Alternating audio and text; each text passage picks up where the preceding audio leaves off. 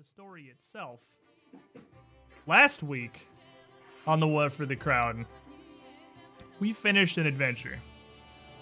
We have closed one chapter of this book and moved on to another because you went to the Palace of Birdsong. You confronted Count Bartleby Lotheed. He refused to stand down. You fought him. He considered standing down. You talked to him, and he agreed to stand down. It was a couple step process. He was, He was way more cool about it than I expected. well, he didn't have a ton of options. To his credit, after you Inori hit him so hard that he exploded, and uh, I mean, what's beyond that? What is what's he even gonna do? Really? What's well, you, I mean, you, I des- think you he'd deserve that over one. all the wands in his pocket. He technically handed Well- over his sword too, but You didn't really do that one willingly. I think it was more his sword was pilfered from his hands. But I get it. in the thank you in the immediate aftermath in the immediate aftermath of that a massive shadowy cockroach like creature appeared as if from nightmares and teleported away with Inori who went willingly with this monstrosity thus opening a whole new problem the party had to deal with it's one thing for Bartleby to say that he will stand down and that he will hand over stewardship of Meratt County. He will relinquish his claim to the palace. It is quite another for you to physically take the Palace of Birdsong into your own care. There's a lot of stuff in there. Getting to Bartleby, you realize that he's got quite a few assorted general golems and golem accessories, a whole lot of automated magical defenses that need to be dealt with. And last but not least, he had this new friend upstairs. And Martella gave you a little list of things you needed done in the palace before she could safely come with Princess Eutropia. And one of those things was to disrupt a teleporting circle that Bartleby's grandfather, Panavar Lotheed IV, had installed in the palace. And I mean, I'll just let our local cockroach friend give us his thoughts on that one. You won't disrupt the circle. Turns out he did not want you to disrupt the circle. And beyond that, again, he had a Nori. This was two stages of problems. And it turns out that's not the only thing in the tower of the Palace of Birdsong that needs to be addressed.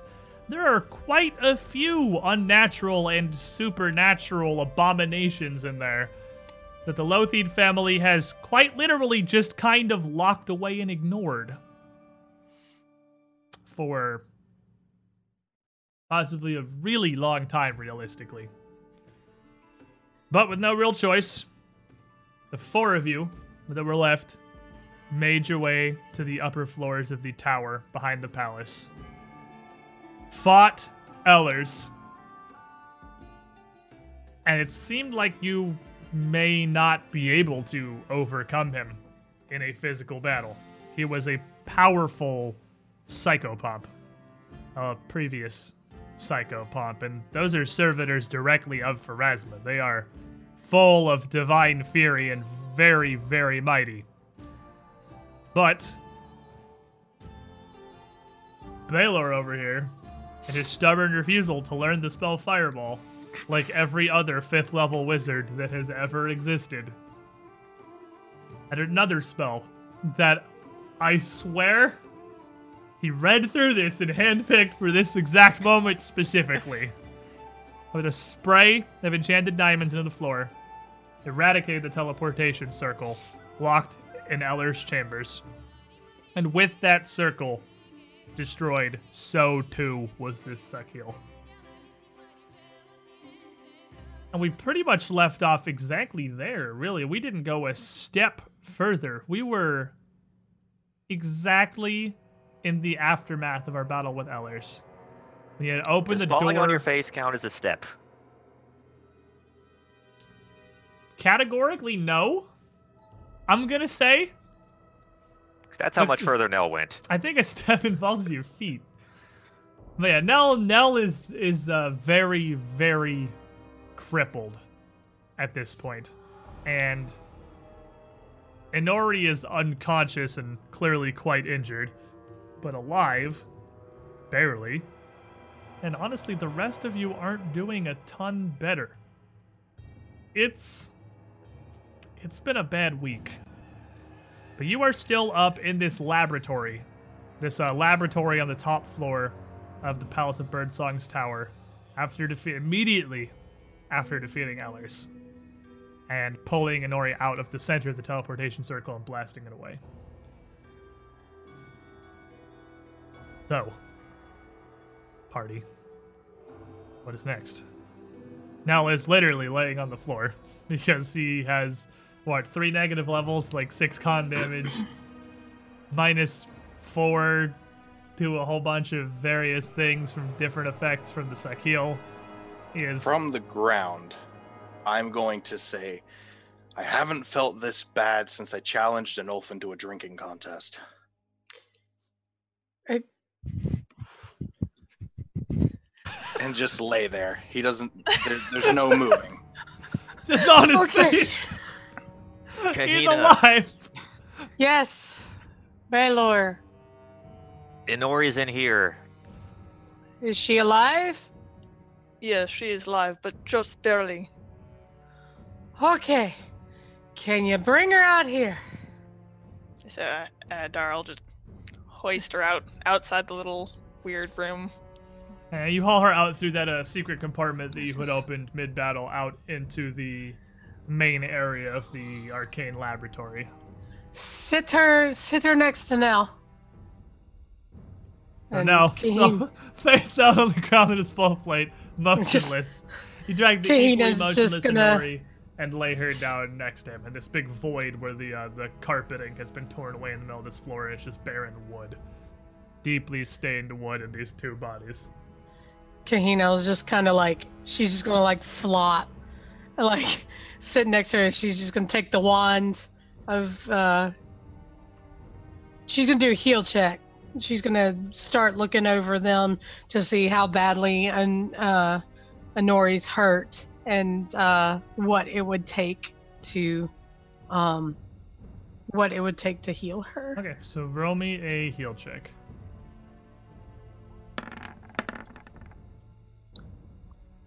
The solid 10. Well, this is not really your area of expertise. You have the ability, uh, you have the mastery of spells and magic to heal people, but coming along with that, it's almost kind of what I'm going to go ahead and call the Harry Potter effect. You understand magical healing, but you know almost literally nothing about actually diagnosing or dealing with somebody who's been injured beyond just throwing healing magic at them.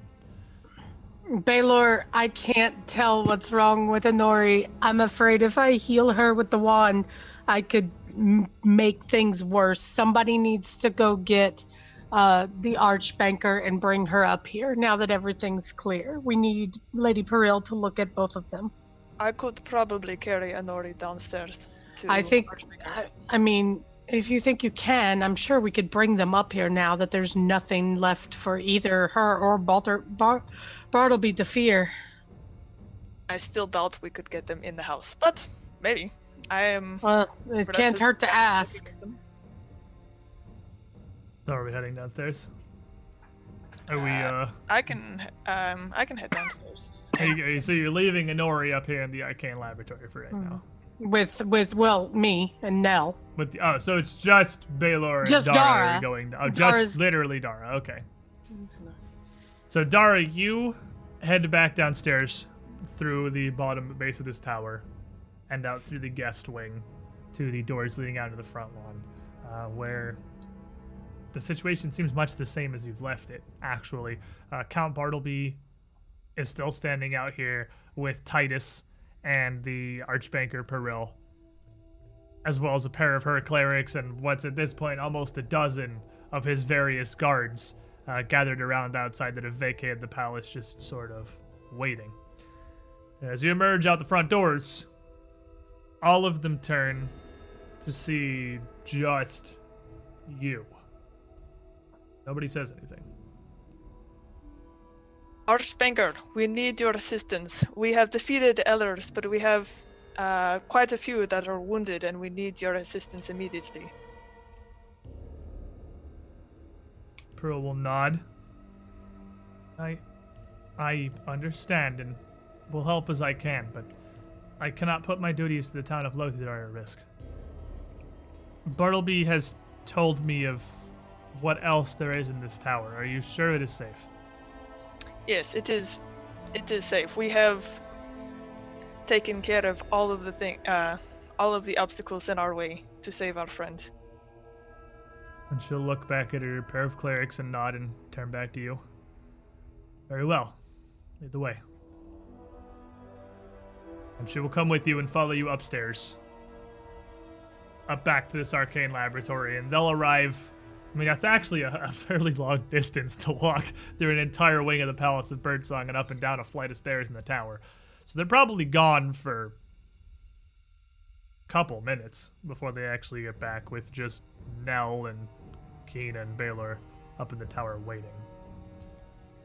After Dara leaves the tower, I would do my best to roll over and ask Kahina to help me out of this blasted suit of armor. It's weighing me down. Okay. I can barely move and barely breathe. So, you know, start.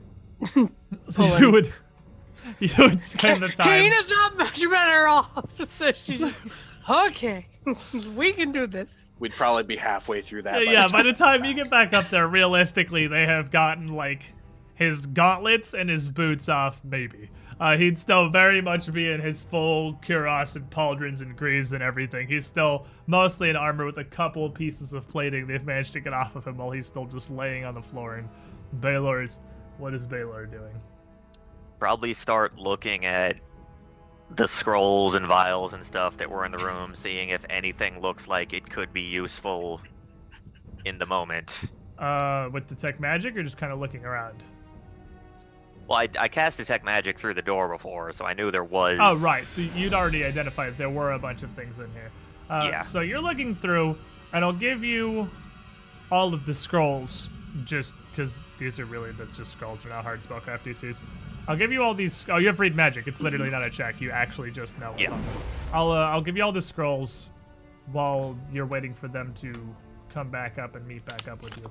So scattered across the various desks of this laboratory, there is a scroll of alter self a scroll of animate object, a scroll of deep slumber, a scroll of gentle repose, a scroll of speak with dead. These are getting more alarming as we go down this list. And finally, a scroll of summon monster 4.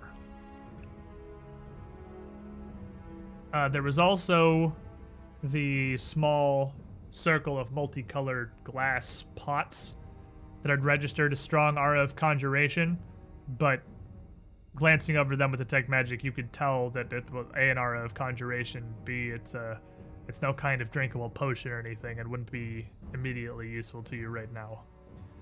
Nor, Would unfortunately, be would any healing of any sort. Yeah, exactly.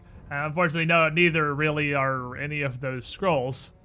Unless Inori dies and you need to ask her what happened, in which case, speak with dead could be great, actually. But, if we uh, want to preserve her dead body, the Gentle Repose! You got two things for dealing with Inori's di- dying here. So it's actually a fantastic set of scrolls, I suppose. So, while you're looking through, plan B. while you're collecting all these scrolls, and uh, while Noah's desperately trying to get out of his full plate here, Dara and Archbanker Peril both arrive up in the laboratory. As they do, Peril looks around the room for a brief moment, kind of almost emotionless, just taking in this situation before she grabs and gathers her robe around her and hurries up over to Nell and Kahina and Inori. And she looks down and turns to Kahina, clearly the of, of this little group of three on the floor, the most responsive. What has happened? Who is in most need of my healing? Uh, Nori and Nell. I I I can wait. I just I was scared to heal Inori, not knowing fully what had happened to her. Of course, this is a uh, wise decision. Give me one moment. Let me assess the situation for myself. And she'll start casting her own spells. Not immediately healing, but incanting something almost similar to detect magic and holding her hands over uh, Nell and Inori as they lay on the ground, mostly Inori, uh, just trying to gauge exactly what's wrong with them. And once that's done, she leans down and starts physically inspecting Inori's body. And she takes a deep breath, mutters a prayer to Abadar, and casts the second spell. And Inori, you would gain 17 health and become conscious. Slowly, her eyes would awaken and you would kind of realize where you are. And first thing you'd see is Lady Peril standing over you. As she sees that you're coming too, she would nod. Good. Good. Standard healing is working, as I'd hoped. Now. And she puts her hand on her uh, symbol of Abadar, uh, the golden key she wears on her necklace, and lets one and then a second pulse of energy course out of her.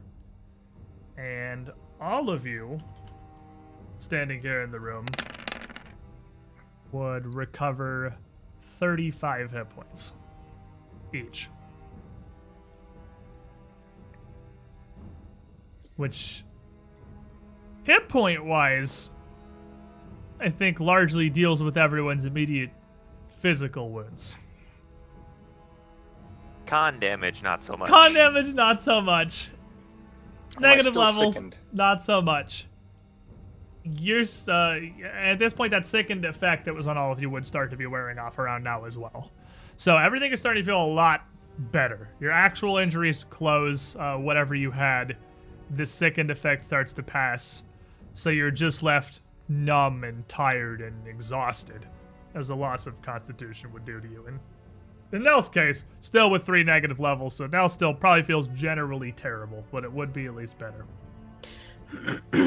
The big claw mark going through him, not yeah, much has, there anymore. has been uh, mostly healed up of the big rend in the full plate where Ellers had attacked him.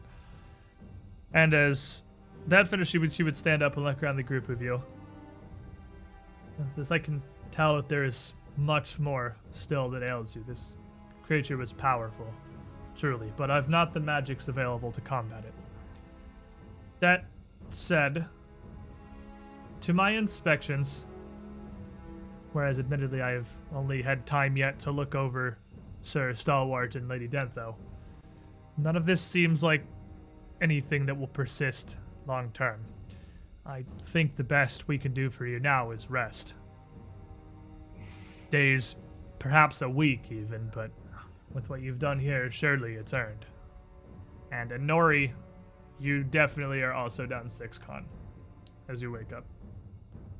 You have also a lot of con damage, so you are just as beat as everyone else. Now, what happened here? The My lord.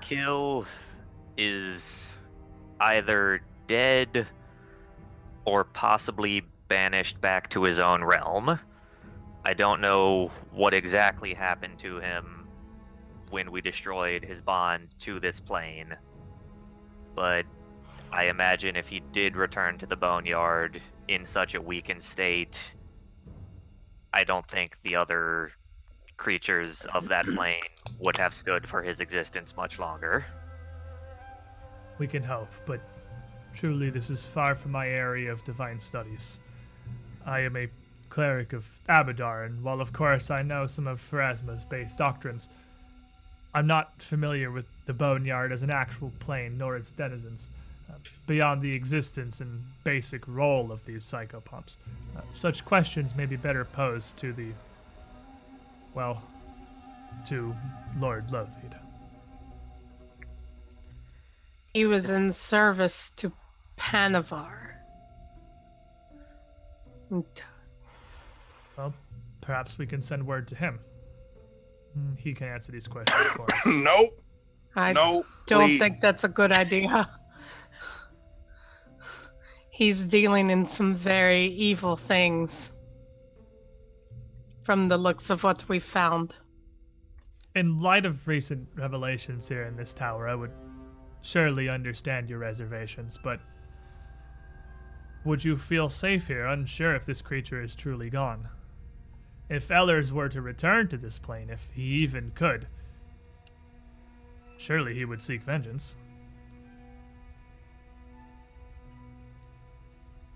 Perhaps Bartleby will know. We can Hmm. In ask all the Lord honesty, Lotheed we have here and see what he knows. once we've finished here, it's not our problem anymore. The You furthest from it, Sir Stalwart, as I understand it, the Tribune Sir Rostam has become Count Rostam now, and all of Meratt's problems are his to ply. It is for the moment. If there are other arrangements made with Lord Lotheed, I'm not privy hmm. to them, and while of course the paperwork will be filed and things will have to be passed through the offices of my temple properly, for now, we've other things to attend to. If this creature is banished, even temporarily, we should take this opportunity to rest and recoup. I agree. If you do not feel safe staying here in the Palace of Birdsong, I would understand. Uh, even by the Lord Lotheed's own account, it will take him some time to deactivate all of the magical defenses his family has instilled in this palace. If you wish to remain in the town of Lothidar, we have room for you in the temple.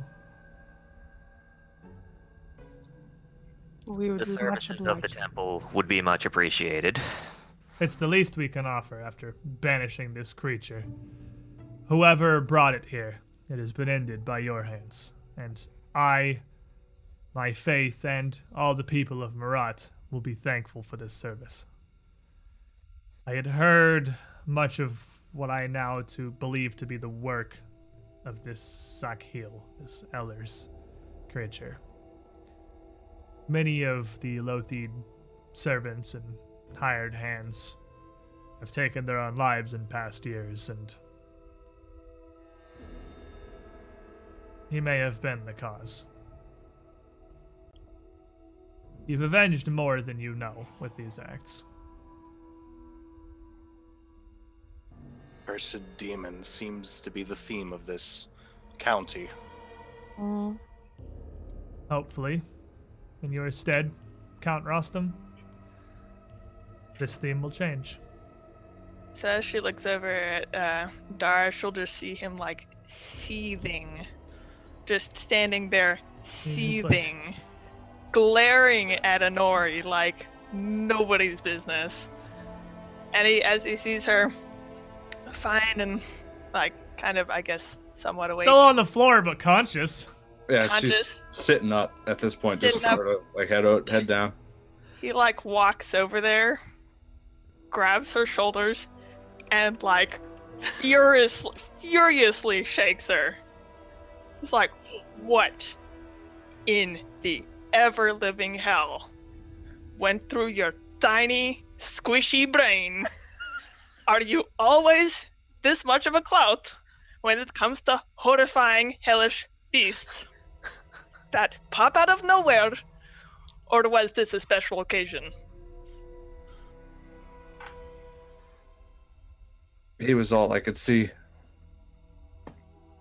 It was, it was all I wanted. You And called out for your father before s- he took you.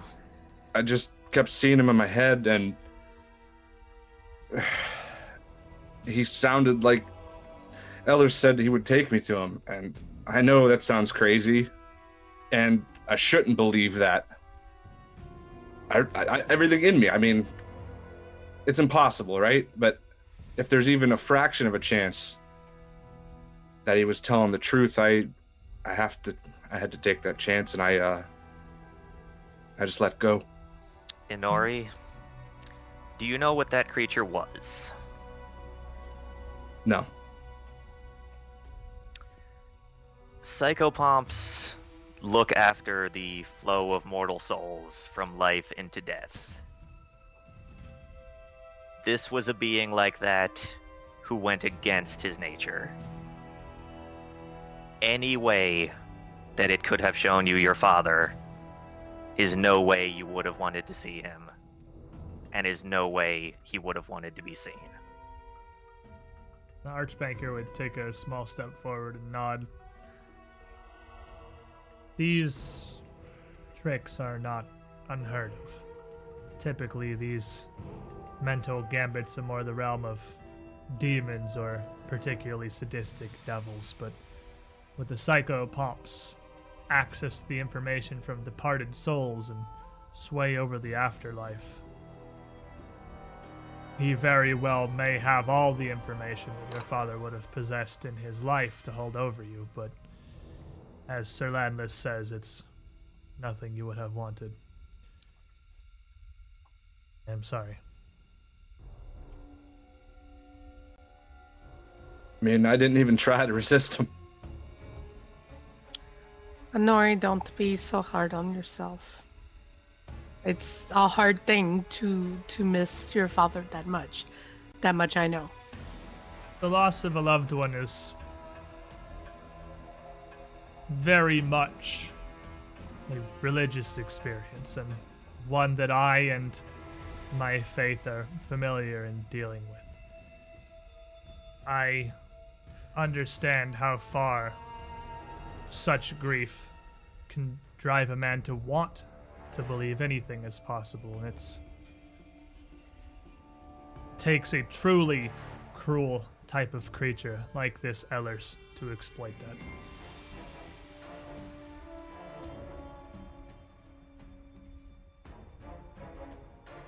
Apart from that, though, I I don't know what happened after. I, mean, there's flashes. Uh, I it felt like he was hitting me or something, and then next thing I know, you guys are here. Which, um, tactically speaking, I I can't understand why you came for me because it's not the right play. But uh, thank you. I'm I still got stuff I got to do. going to return to the drive to inform the Lord Lotheed that his palace is safe and he can begin the process of deactivating his varied magical guardians and defenses throughout, or at least handing their control over to uh, Count Rostam if possible. I will not press you for time. What you've done here, I understand, was trying and exhausting, but when you are ready, and to look forward to meeting you in the temple to hand over the reins of the county. So it is. Please, walk in the light. And may Abadar bless you all. Nod at her. Thank you, Lady Pearl. She nods and turns to leave the laboratory, and you can hear her head back down the stairs. I'm looking around for. Ciaran. If I don't know if he's on me or Ciaran he's some- would still be in the room with the teleporting circle on the ground. Okay, I'm gonna struggle to stand up and go get him. So you head over. You head back over into the teleportation room to get a hold of Ciaran and figure out what exactly is going on. And as soon as you put a hand on him, the instant you lay a hand on the, the hilt of Ciaran, you hear his voice in your head. Are you alive? At least? Yeah, kind of. Well, good. Then if you're fine, you've got at least enough time for me to rip a new hole through you. Are you out of your damn mind, girl? Following that creature, taking his hand, what did you think was going to happen? That's the problem. I really didn't think. Clearly, you didn't. Hey, uh, you were right. I mean, how could I ever expect that I'm going to be able to take down Jareth when I couldn't even resist this thing? As I'm fully aware, I will have you know, with no subtlety here, the Jarrett's power puts this cockroach demon to shame. This thing's an outcast of Pharasma's boneyard, a specimen so useless it couldn't handle the simple tasks of dealing with already dead souls. And you couldn't stand up to this. My heart just wanted to believe it so much, Sion.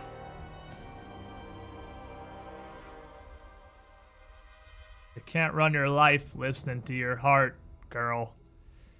That's not where the thinking happens. It's easy to exploit. Yeah, Whatever clearly. your opinions of the former count, he's got his head on straight on that matter. You can't get anywhere in life with a bleeding heart. Having that level of sympathy or desire for anything is just a weakness that anyone who knows the first thing about you isn't going to hesitate to exploit. You're right. You're right. Gotta grow. Gotta get stronger. He doesn't return anything after that. You just feel like uh, almost an anger in the blade. like not even so much an anger as like a frustration. A disappointment almost. I was gonna say, Dad's disappointed in you. You got multiple dads disappointed. You disappointed. do. in You right have now. too many dads. Dara, Baylor. Yeah. so, and that all happens, and- and it's a telepathic exchange again. So almost in an instant, as you touch the hilt of Ciaran and pick him up and turn back around to yeah, your other disappointed dads that are standing behind you. Is that Kahina, the worried mom? Little bit, yeah. A little bit, yeah. So Thanks again, guys. Appreciate it. Oh. We wouldn't have left you. I wouldn't have blamed you if you did. Oh. You say it was the wrong call, but we have you back. Mm. That you do. It kind of makes me feel like Nell kind of pushed you guys in the way of coming to get me. Is this a Nell play? It was could a, have been. Exactly an L play. I don't believe this was my idea, but it should have been. For how well it went. Your armor looks pretty rough there, bud. Not nearly as rough as I feel. I'm Yeah, ready my- to sleep for a week. Hey, the Duchess was a painting. What? The Duchess. Yeah.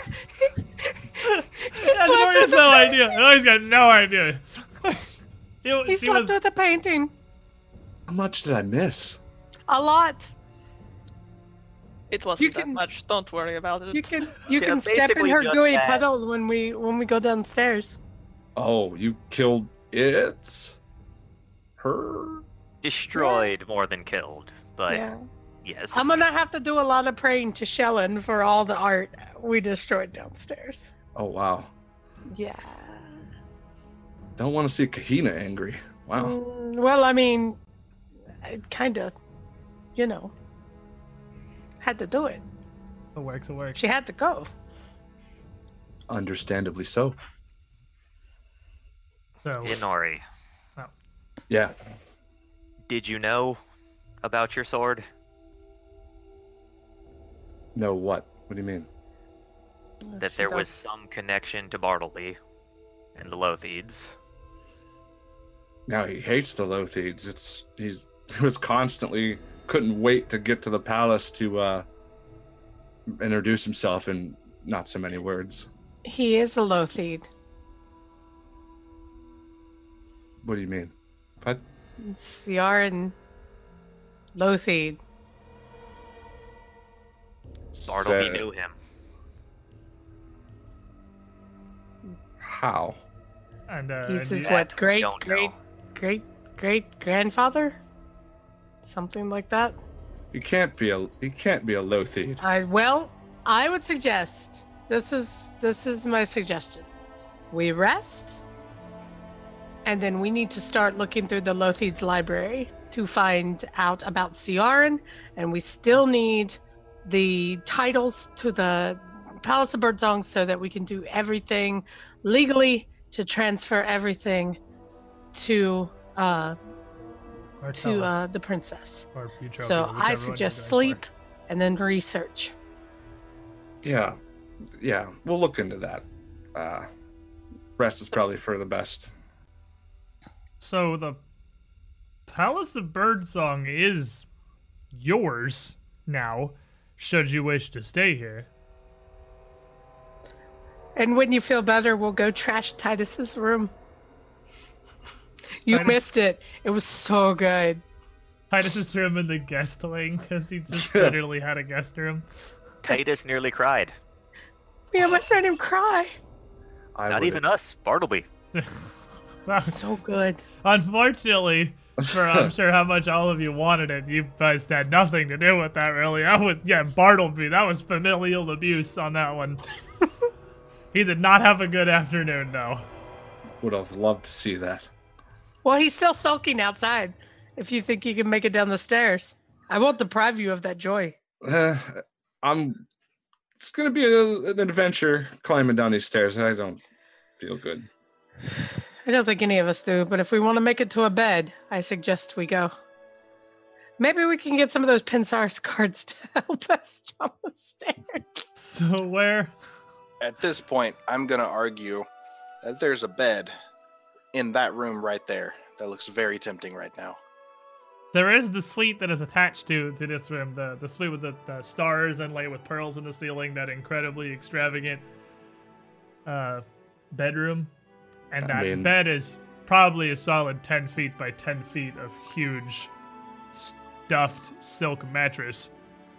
I mean, If you shut the That's the door to the horrible arcane No. laboratory, now that you say it, I'm I'm all for it. Let's go.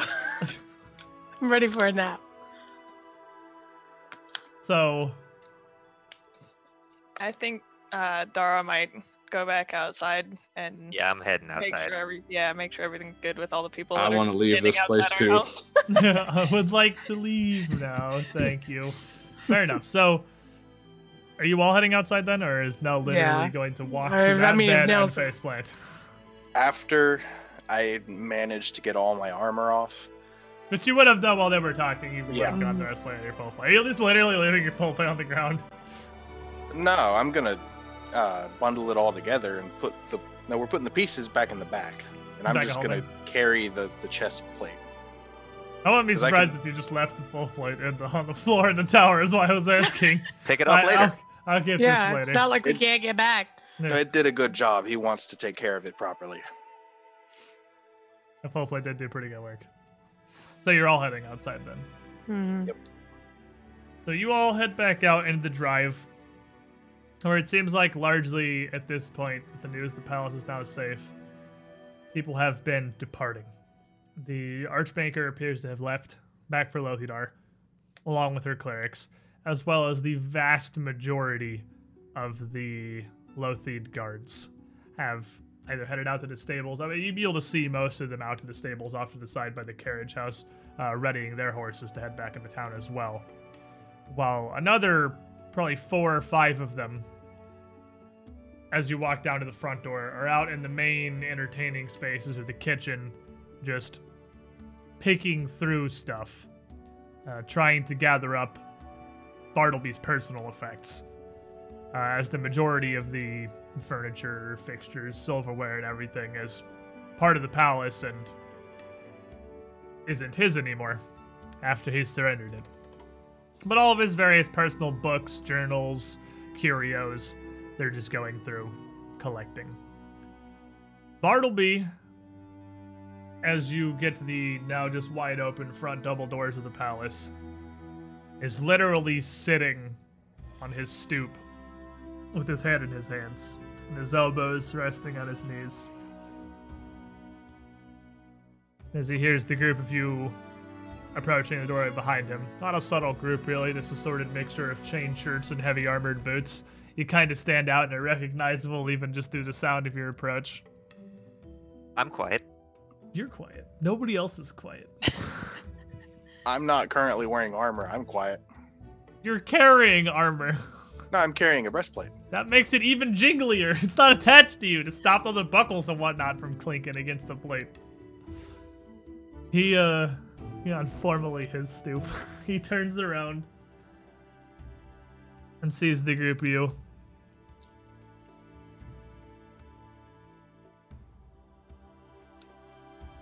The circle has been destroyed.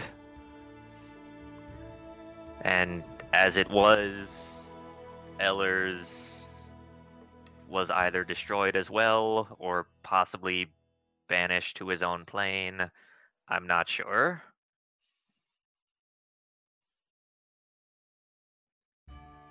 Well,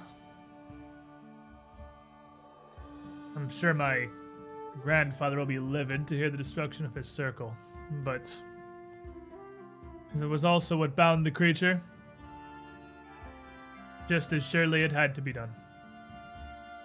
Bartleby, can I ask who the child was?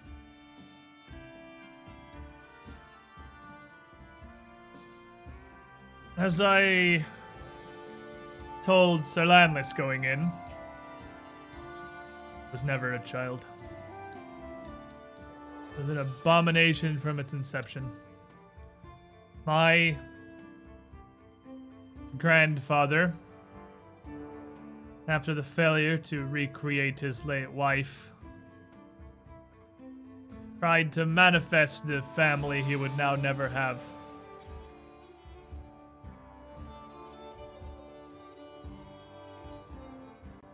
That thing was the result. Hmm. Why he was so determined to keep them sealed away in that tower, I don't understand. My grandmother's portrait, perhaps. It was an image of his wife with a fraction of her will, but that creature. Nothing. It was never anything.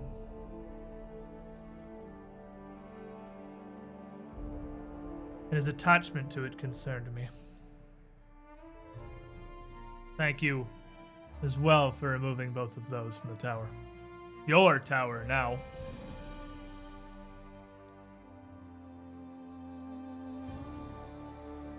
As much paperwork we'll have to do. We'll need the deed, I assume. The Yes. Archbanker will want it, if nothing else. Well, he'll turn and pull himself up from the stoop. Kind of brush off the bottom of his jacket where he rests on the steps. No time like the present, I suppose. You can get this all sorted now, and I can be on my way. I'm gonna stagger up to him, to Bartleby, and try to stand up straight as I can, and uh, extend a hand. Say I've uh, only met a few on the field of Magus before.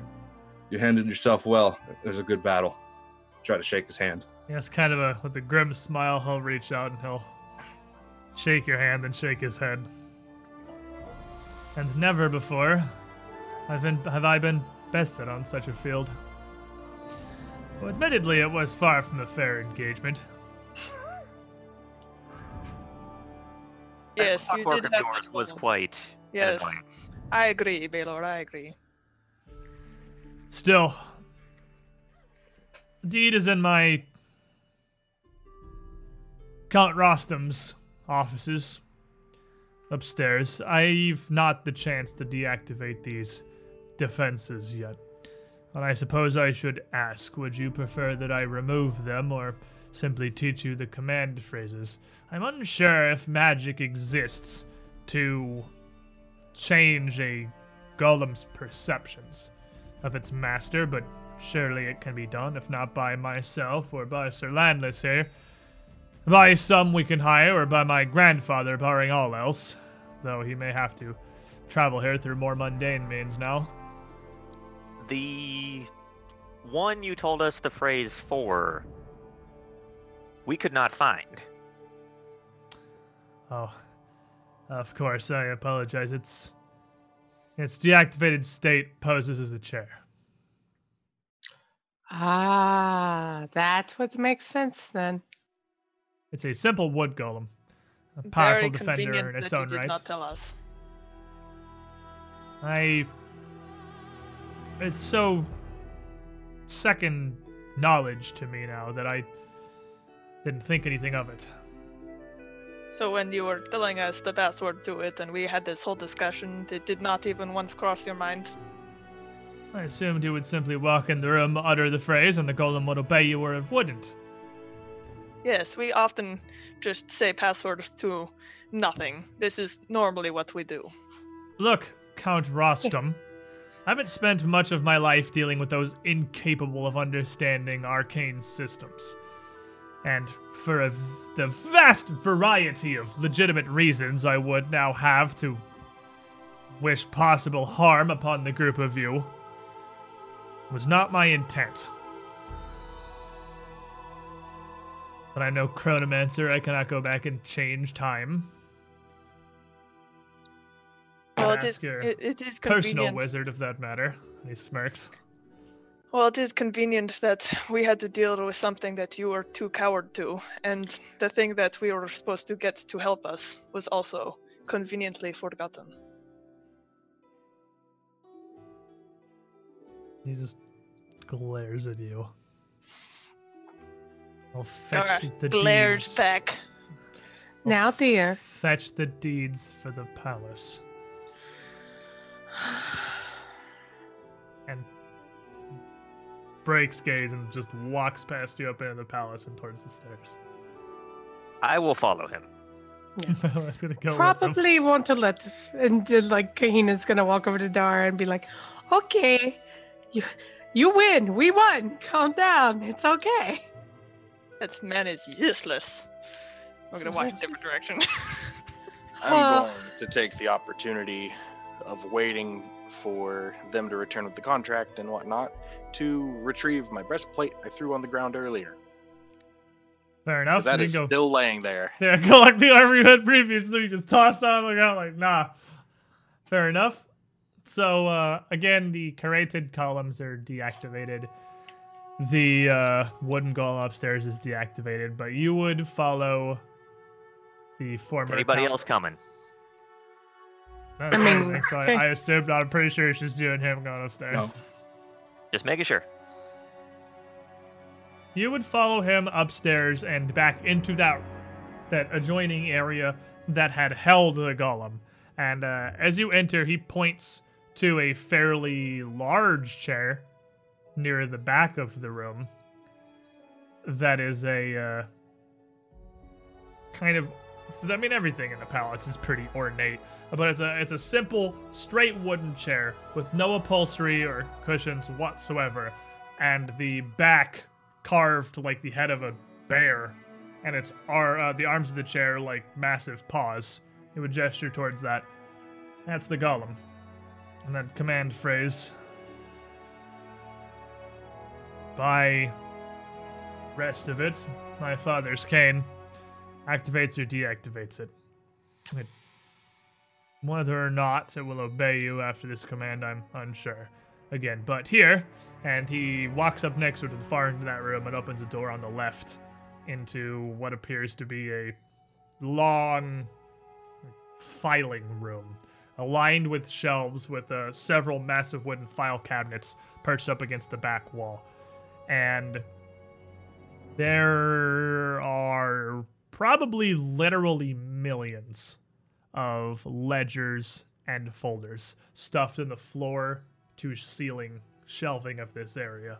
Uh, alphabetical tabs stick out down the lengths of the shelves on the wall from A on your left, wrapping around to Z on your right.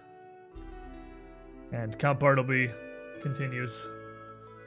This is our county archives. This contains the records of every major birth, death, contract, financial transaction, dating back uh, dating back to the dawn of Meratt County. The spillover from this we've had shipped out to the Grand Duchess and Cassomir, but we keep most of our own records here. And he walks back towards the filing cabinet in the back and starts looking through drawers. Somewhere in here should be the deed for the palace itself. And, ah! He pulls out a leaflet of a few very old, uh, slightly faded sheets of paper. Shakes it a bit. With this, as you said, the original charter granting stewardship of the county to my family. I'll reach my hand out for it. And he still kind of holds it up and considers it for a moment. Though I know you're correct, law is on your side. We lay no proper claim to this land. This is simply a stewardship. The Lotheed family has held it for so many generations. So many centuries. Just hand it over still seems a treason. It's a difficult thing to let go of, I'm sure. And he hands it to you. I'll take it, give it a brief look over, then look back up at him. I suppose There's that's something I want to ask you, Bartleby. Of course. Do my best to answer. Let me rephrase this. I don't want to ask this, but I feel like I have to. Never had the lead to a question with such concern. What is it? The circle. You destroyed it, did you not? Not that circle.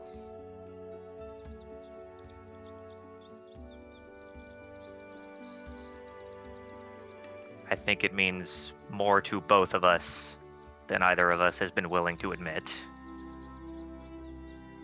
There are two things in my life as the County of Meratt, or the Count of Meratt, that I have heard far too much about for something I'm not even convinced exists beyond rumor and hearsay. The Night Swan, the Circle. I'm imagine that you've heard much as I have. What do you know of it first? I noticed when I handed over that spellbook to you. I left as much out as I felt I could, but much of what I re- wrote in it was based on an autobiography of someone working not so much with them as being directed by them.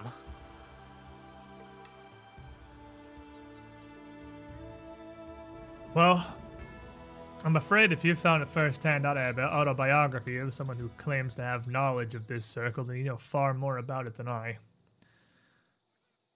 I haven't dedicated much of my life to wasteful research, you understand, so unless I have a county to run and a city of Lothidar to grow. But I haven't heard much beyond the rumors that some believe there to be a cabal of magi working somewhere behind the scenes, either in Taldor, I've heard it in Absalom, I've heard it far out to the east in Kelid lands and deep in Casmaron. Pulling the strings of anything from a county to the Taldan government to all the kings and emperors of the Inner Sea region. Nonsense, of course. There may yet be some group of like minded wizards in pursuit of some uh, intrinsic knowledge, but I doubt it's much more beyond that.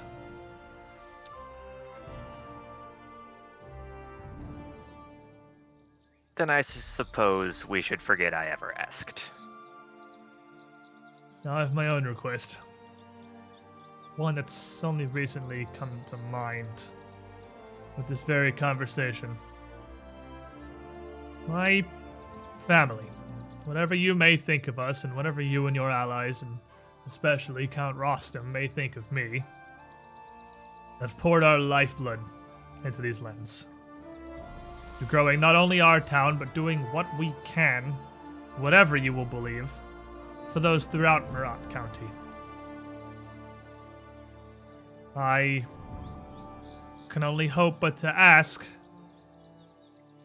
that you won't wipe away what remains of our legacy with the town of Lothidar.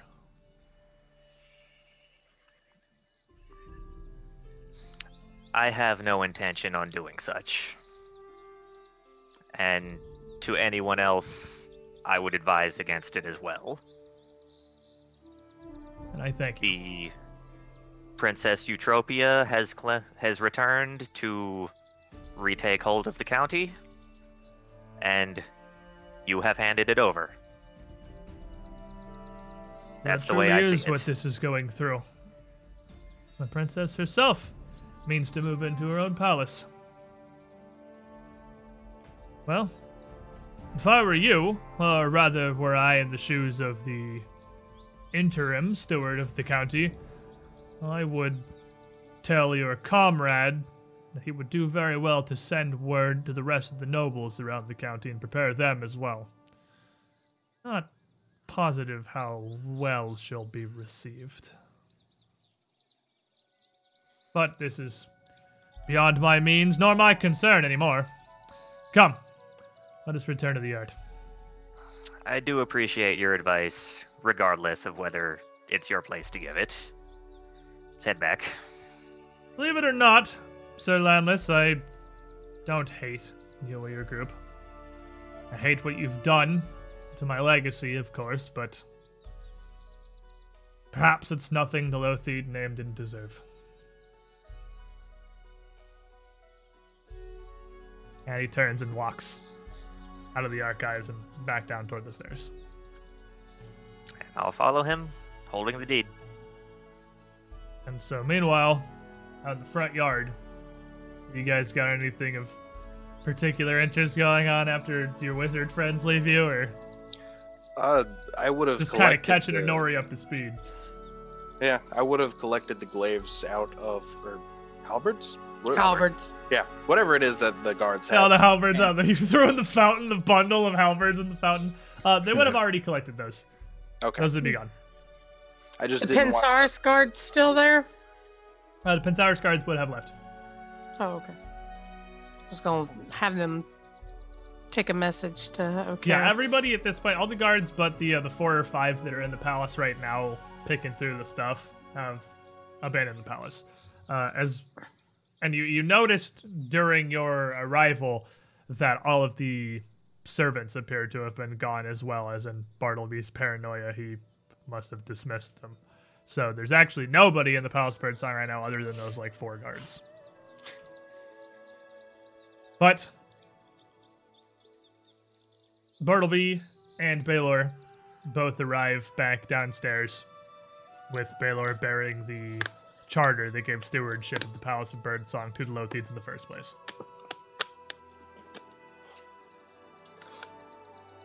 And as they approach, oh, there you go. We have the paperwork here. Everything's in order to continue moving forward.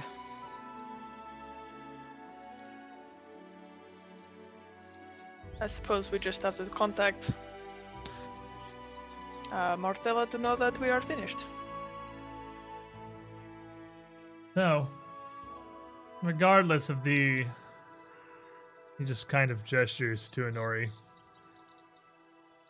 Whatever this is, in general, Oh, we had like a sign of respect. Now it's a what is this when you point to me? What a long day too, man. well, believe it's your sword he's referring to.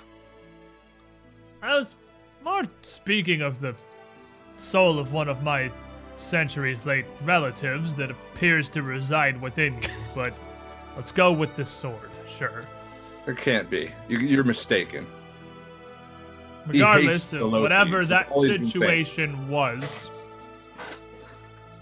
I suppose our business here for now has concluded.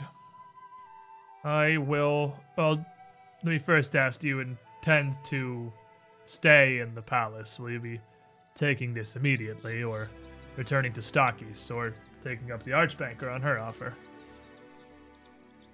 Which, as I think about it now, I'm not positive whether or not I was here. She offered that in the tower. But either way, what are you doing? You need the palace right now? With Ellers' bond broken, what do you believe would have happened to him? All I know is that he was brought here from his plane, a boneyard, or wherever this twisted psychopomp calls home, and bound by my great, great, great grandfather's magic. Panavar the First brought him in for whatever his purposes as a servant. And my understanding, through whatever ritual bound him here, our material plane was designated as his new home. So, if this were tied to the teleportation circle, which it appears to have been, which, as I now think, may never have been a teleportation circle, this binding ritual, I don't know the specifics of it, but were I to guess, at the very least, Ellers is banished back from whence he came, and at best, he is destroyed utterly. Either way, I don't believe the creature possesses magic of its own to travel across the dimensions, which is why he accepted Lord Panavar I's offer, whatever it was. He's not bound here by force. I know that much. So you as well believe him unable to return at the present moment. So I would believe it. But I would also easily forgive any suspicion or trepidations about staying in the Palace of Birdsong, given the situation. But it is by all rights your palace for now, Count Rostam, and yours to do with as you see fit. Bartleby's thoughts on Ellers mirror my own. I believe it is safe from him. And your friend here, Lady Dentho, or Lord Saren Lotheed, or whoever you are, wasn't killed by this creature.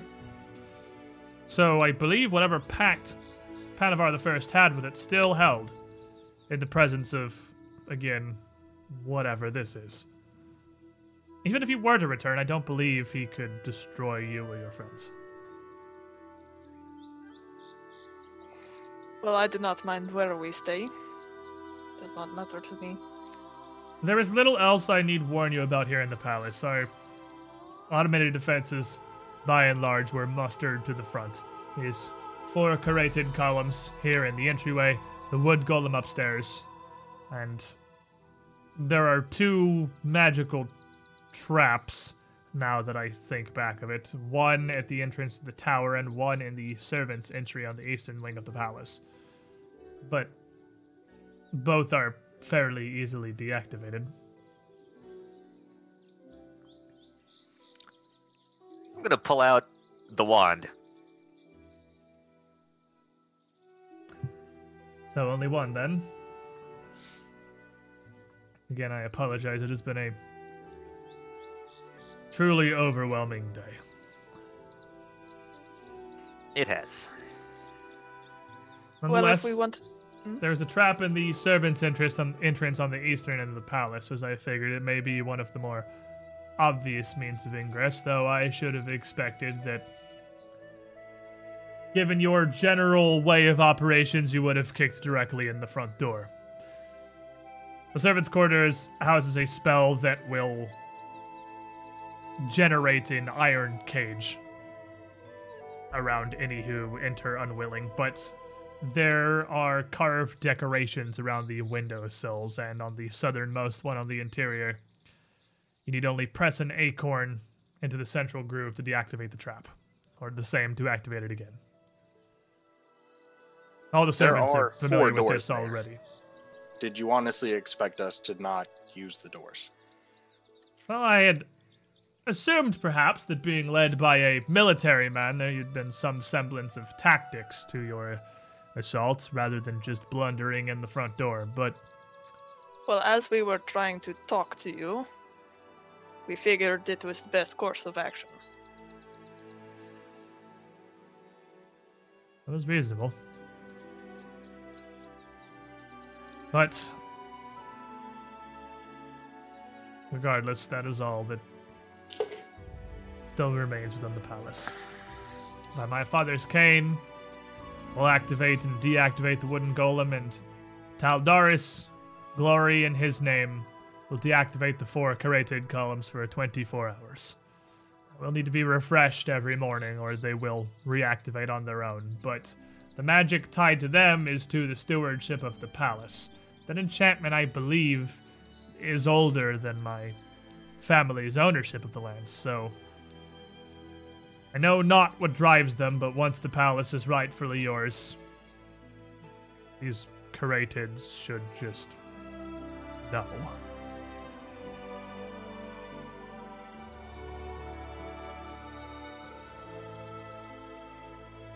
Well, I would request the rest of the afternoon to finish gathering my effects from the palace, but beyond that, I don't believe you have need of me any longer. If you wish me to remove the golem or the columns, of course I can arrange for that, but our business Uh, is concluded, has it not? I'll inspect the golem a bit later. See if there's anything that can be done with it.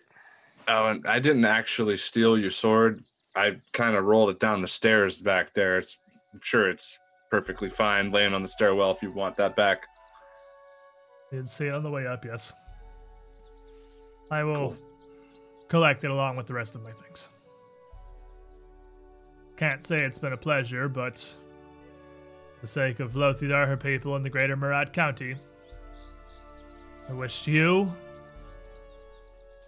the what is it, Lady Eutropia now? I'm unsure of her proper title in light of recent events. To be honest, we didn't ask.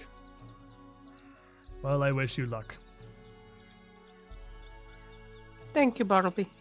We wish you luck as well. that he nods and will turn back into the palace and go start helping his, his men and collecting things. Now remember, ladies and gentlemen, wishing someone luck does not necessarily mean you wish them good luck. I mean, he's Noted. not wrong. Noted. So, party, what are we doing? We've got a huge pile of constitution and negative levels. But Resting. We're living. Where are we heading to rest?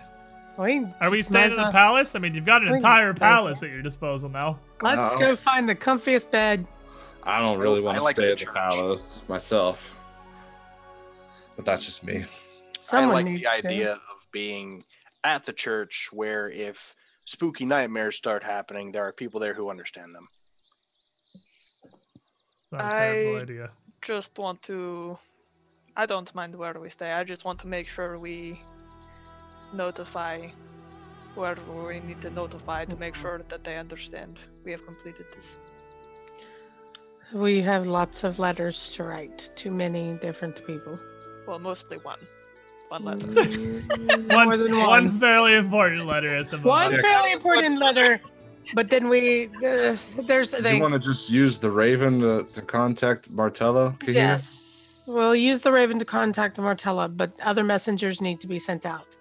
Um, I've I vote rest, and then we will regroup as we rest because we need to invite everyone back to the Palace of Birdsong, Okara, Voinum. We need to uh, Do crab. Yes, we have to tell them what's going on. They are the Send a letter.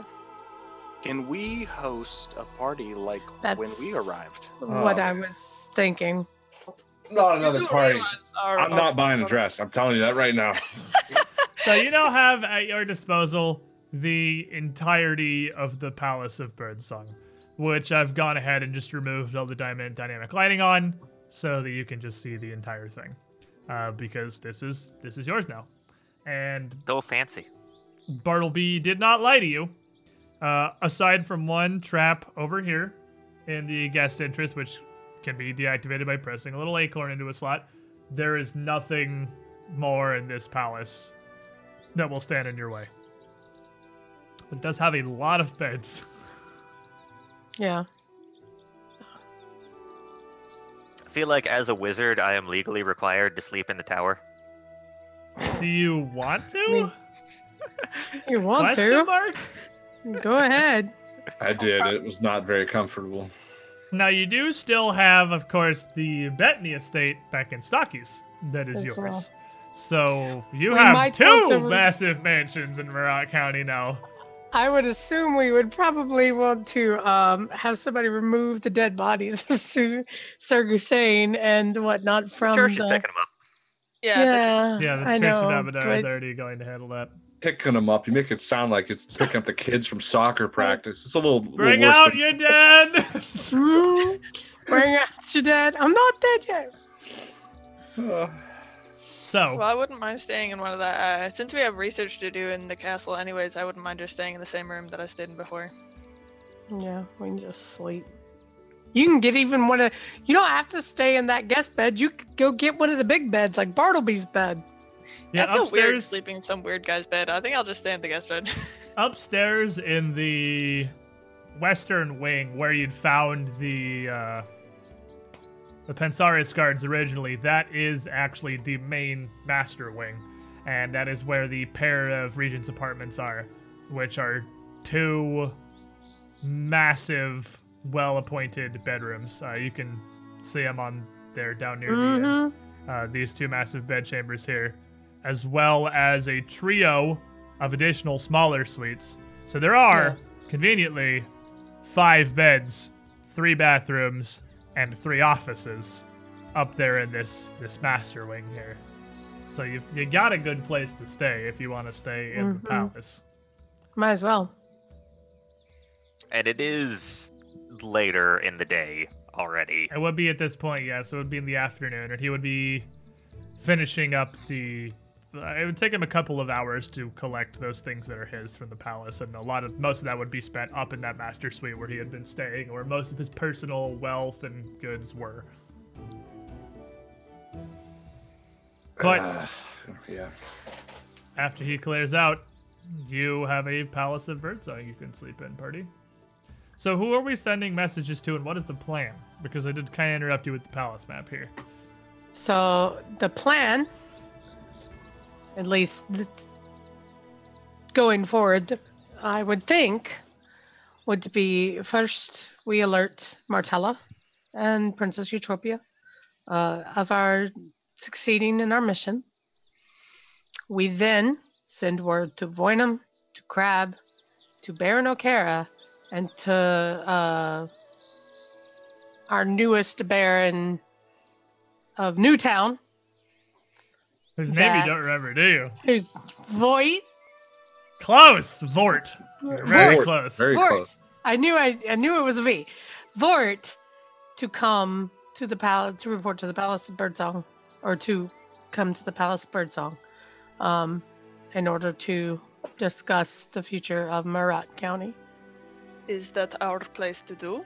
If we have completed Well, the mission and it- Lady Marcella now runs the place, maybe we Until should discuss it with her. Until, she gets comes. here, we run this. No, technically Count Dora does, but I know we're a group and all, but Well, what I'm saying is, it looks better to Inform As a them whole, of how to the inform them. going to go. of how things are going to go rather than just suddenly Princess Eutropia is here. So you're not looking to throw a massive party or anything. You're just looking to No, tell them all dinner. to come to Like- the Yeah, House of but this- Britson, yeah, for dinner in a few days, and you'll let If we have to, we can throw a massive party when the princess comes, if that's what she wants. If But she does she wants the want pomp- people knowing she's coming? She may- That's the thing. But see, that's all politics. It's the same thing. You flex a little in order to, you know, people should be happy that the princess has returned to the palace of Birdsong. But you're kind of making that choice for her, though. That's what I'm saying. We ask Martella if it's does she want to be received Okay. in with pomp and circumstance, or does she wish to be received quietly? Oh, I messed up generations again. I, is this wrong or did I read this wrong? Hmm. Is this And the actually Generations. Isn't it? because VI is six, Ivy is four. It's Panavar the sixth is Bartleby's grandpa. So Panavar the first was way longer ago. I was two generations off. I'm good at Roman numerals. I've only messed up the generations Who's of letting Loki's you do family that? Who, like three who let him be now. in charge? Anyway, I mean, I don't know. so you live with him. Was, So I was guess that you- scroll of summon monster, summon monster six then? no, it was definitely four. Aw. Wait, there's a scroll of what? what now? Yeah, you gotta you gotta scroll Summon monster four. That's that's pretty neat. I'm honestly just double checking if like if that's just a typo right there because I was positive it was Panavar Lothi the fourth, and I can't be. I'm pretty dumb, but like I can't be this dumb, right? Surely I I know at least one thing. Sure you can. I believe in you. Shh. Don't say his words to me. Stop Mute it. him. Surely I know at least one thing. And a lightning bolt from the heavens destroys Baylor where he stands. exactly. I know what I'll do. I'll control F Panavar. I'm a genius. It is the sixth. Wow, I'm so bad at reading. like, I was totally. expecting there to be like an X in there somewhere, and you're just drastically off, and you've been off the. Yeah, he's actually Count Panavar Lothi the 37th. The- no, it's the sixth. So it's been. That's the sixth, and Bartleby's two more generations. So it's actually been eight generations the Lothians have had Meratt. So it has been a very long. It's eight generations to the sixth generation. So it's been a really long time that the Lothian families had Meratt. Anyway, you send messages out to Baroness Voynam, Baron O'Cara, Baronet Vort, Dame Crab? Question mark. Yeah, oh. sure. I mean, Uh. she's not actually. Yeah, she's very, but I- she's very still. gossipy, though. Yeah, she's just like a And she's like it might go- Paris Hilton of Meratt County. She's not. She doesn't really have a title or I do mean, anything. I But would if we- against if we were. But to- if we have, but if we have like everybody else there, we don't invite her, then you know she may I go still mean. wonder if this if if it's our place. You have We- to tell them she's way- coming. Well, no, one way or another, we still have to let everyone know that we're currently the power holders here. No, yeah, I'm you still have confused to 'cause let you- them know Bartleby's gone. that's Bartleby's cool, but- gone. We're in, and then what's yeah? Yeah, that's not confer with Martella on how that's wants- what I thought we were That's doing. That's what We're I said. Yeah, we were, we're waiting. Martella. Yeah, we're waiting we're to hear from. Martella, Like, Mhm. but we're Gathering- still inviting everyone because we're now in power and we have to inform them. Gathering everyone together, we're probably going to give a decent length out before they arrive. Yeah, because Yeah. Martella is currently in Cassomir, uh, and if you want to send, like, just hire a messenger Oh. to go to Cassomir. First of all, that's going to be like 50 gold. Second of all, he's not getting. Second of all, he's not going to get there for days. Uh, it's that's on a horse, just riding. I thought we were sending the Raven. Oh yeah, you have the Raven, Raven. huh? You have the, the Super Raven. How fast is the Raven? uh, since that's a Raven, can maintain its non-figure uh, status for only 24 hours per week. Let's see. Okay, it's the Animal Messenger spell. So, how fast is a Raven in Pathfinder? I'm trying to figure out if a Raven can get to Cassomir in 24 hours. Raven's actually Make not that fast, too. fast. No, Raven's actually not that fast. Um, fly 40 is its speed. So, It could move it. yeah, it's actually the Quadruple that. same speed as a horse. It just is going in a straight line rather than following roads. But even so, I don't think a raven could get there in 24 hours. So the solar Can't it Im- move at quadruple though? It's still a raven, so I assume it still only has so much energy in it, which is 24 hours of going, and you can't run fly. You can double Gotcha. fly. The running is just running. You can't you can't like run fly or run swim. You might be able to run Well, swim, but you definitely can't run fly. I don't want to risk losing it, so maybe not. send Right. it. It just Yeah, goes so- down in a field That's, somewhere. in the because this is stuff that you that your characters would know because you're both wizards who know how far away Cassomir is and how approximately how fast a raven can fly. But I have to look it up. But you do you would be aware that Cassomir is is beyond the range of a raven figurine, so you would have to actually send a letter. Um, that said, you don't have to hire a direct messenger. You can just basically they they have caravans that like trade caravans that go around that would make your mm-hmm. message get there much slower, but it would be much cheaper. Unless you want to, but if you want to spend 50, like 50 gold ish to hire a messenger to ride to Cassomir over three days as fast as he can, I mean, It's probably worth it. it's. I mean, well, think about it. D- d- Here's the question: Lothidar, everybody pays tax. Is there not money here in the Palace of Birdsong, where the people have been taxed? that would be in the Temple of Abadar. Okay. Well, we the, are the the, money in the Palace of Birdsong is Bartleby's. right. Which so taking. if we go, if we go and do all the paperwork, then after I have The- fifty dollar or fifty gold. Yeah, and I mean I do too, but we can always you can always repay yourself out of because it's technically has you're been just- account for skim a little. 15 minutes. It's not. I don't have to pay not- for this. We have tax money. Well, then, already more evil. That's 15 not in there, minutes. thank you. I think the not evil, president that's- pays for excuse me. stamps. Excuse me, the president does not pay for stamps, and more so, that is very much a merchant way of thinking, and she is from a family of merchants. Yeah, no, you're not wrong. I'm not saying you're wrong. I'm saying it's funny to me personally as your GM that you Yeah. the account for 15 minutes. but you're like, can't we use taxpayer money for this? Like, oh, it makes me happy. Which reminds me, don't we have a merchant to? Uh, we have to like do something with a ring. The ring. Yes, the I ring that planned no one will let me on- use. I planned on going Do you want the to Temple right now? Abadar, since we're still in decent standing with them, to help me try to discern what the ring actually does. I feel like we need to do this if we want to be in good standing with the people. So we need to show that. today, you rest. I Yeah. imagine. Today is crash. Today is do no things. Tomorrow, you have options. Uh, tomorrow, at the start of a new day, after you have awakened, and you are feeling at least one constitution damage better for all of you, you can go start doing your things. So, I'm gonna quick roll this a little bit. You go to the Temple of Abadar, and but Baylor, you go to the Temple of Abadar with the ring, and you try to figure out what it is you can do, uh, to figure out what exactly is in this ring, what is what enchantment this holds. Uh, but unfortunately, even the Archbanker himself herself can't figure out anything more than you have. Uh, because with your identify and your arcane magics, you're much better at assessing the powers of a magical artifact than they are. Well, Especially when someone's like, not religious in nature.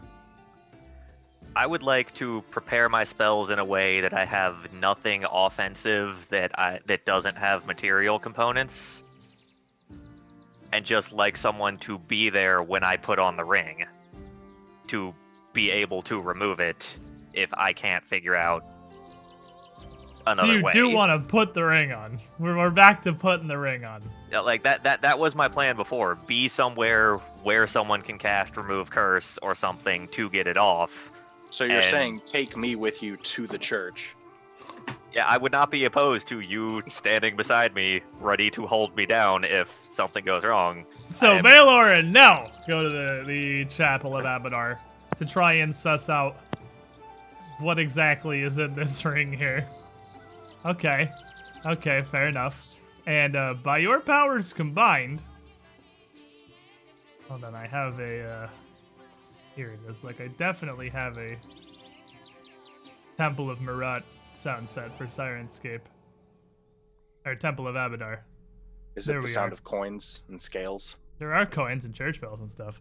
So, you, after they're unable to assess anything further than you, either of you can, you're gonna have a cleric or six stand at the ready, and Nell literally stand next to you. Prepare all your spells to have material components. Get rid of your spell component pouch. Put away everything you could possibly use to be a threat. And you're gonna put the ring on. I'm going to try it, yes. Okay. That is never a good response. So unsure. The worst thing a GM can do is This is that a- right there. This is not what I was ready for today, but I'm okay with it. So The shirt I saw this weekend, if the GM's smiling, it's already too late. So you, with all these precautions taken, slide this ring onto your hand. And as you do, you can feel first off its magical effects. It is a ring of mind shielding, uh, which is something that's very subtle.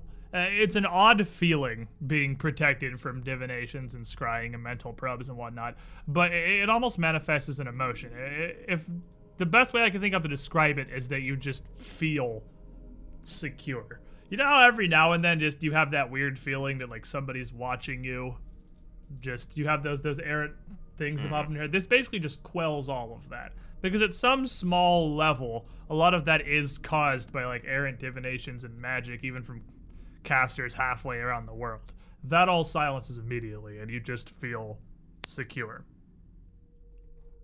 But shortly afterward, you start to feel the presence appear in your head with you inside this this uh, bubble of safety that the ring of mind shielding gives you. And you have this this ring on your finger and you hear a voice. Not so much hear it as like think it almost. Because you don't you don't hear it. It's entirely in your own head. It's almost like it's your own thoughts but coming from a different source. It's first amusement. A laugh after centuries a new thrall for Lord Zithnar. Do not even attempt to remove this ring, for your mind is bound now to my will, and you will enact my word. You hear these words, you hear these thoughts in your mind, but that's you don't feel anything beyond that. It's just like the second train of thought in your own head. It doesn't possess you or take control of you or anything immediately. I'm going to think back, see if it can hear my thoughts as well. Ask, who is this Zithnar? Silence! Cur! Your inquisitions mean nothing. I care not for your concerns or your opinions. You are bound to do my bidding now. Is that so? Listen closely, fool who has stumbled into my trap. As I have work for you.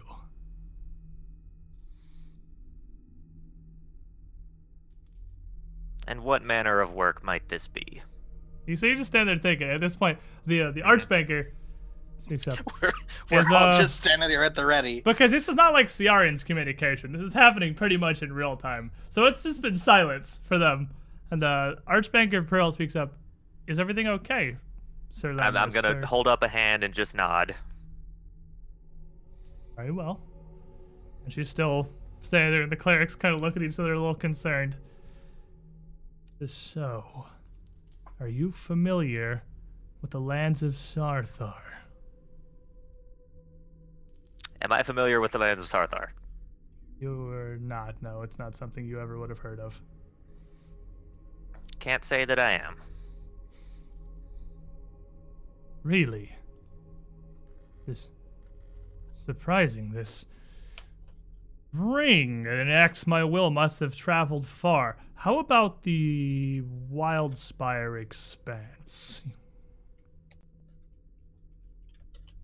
Going to assume that's a no as well. No. The hills of Crovia. All right, Can't why don't you just tell me where you are and we'll work from there? Uh, let's see. How wide should I go? Taldor?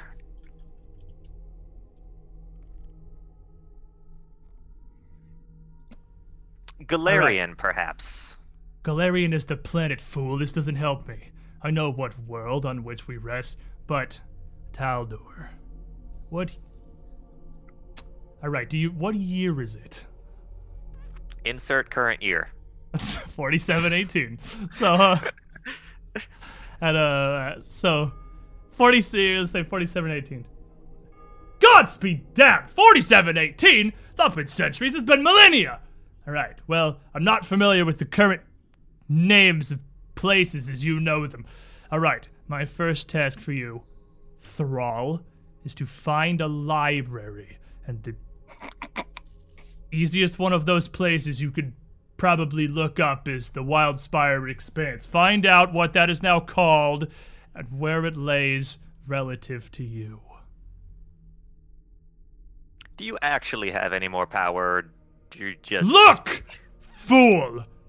With my ring upon your finger, you are trapped and bound to my will. Am I? Yes, obviously. Just try to take it off. That's what I thought. You're not even gonna try because you know you can't do it. Like you seem I, I will reach and attempt to. Do it. Wait, wait, wait, wait, wait, wait, wait, wait, wait, wait, wait, wait, wait, wait, wait, wait. Hold on. Don't actually take it off. So, all right.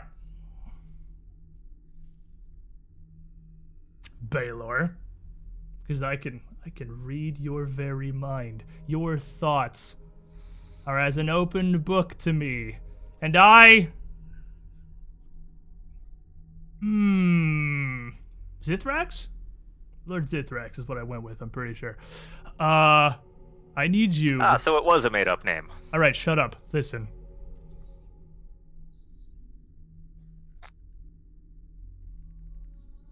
And it stops for a second, like it's it's collecting itself. Take your time. I will not be lectured by a tiny mortal mind such as yours. Give me a moment. It's been Uh, lecturing significant. is kind of what I do. I, I am- have no concept of the time that has passed while I have been locked in this ring. Okay? It's longer than I thought. I had hoped this would be a simple task, but your job here will be much more difficult. I need you to. Wow, I'm having a really hard time coping with how long it's been. This is going to be way more difficult than I thought. I'm going to try to take the ring off. Wait, wait, wait, wait! And you just take the ring off. And the presence immediately goes away. As you pull it off, the archbanker looks at you. Is it uncursed then? Is it safe? This ring, I don't know if it is so much of a curse as a prank, really, from what I have seen. I. There I don't follow.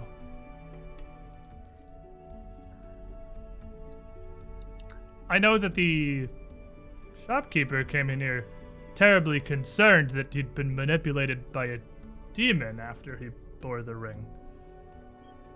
There is a presence in the ring that claims to have some control, but from everything I've seen, it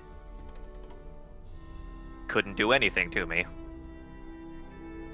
Well, you were able to remove the ring without any sort of magical assistance, so I assume it's safe enough.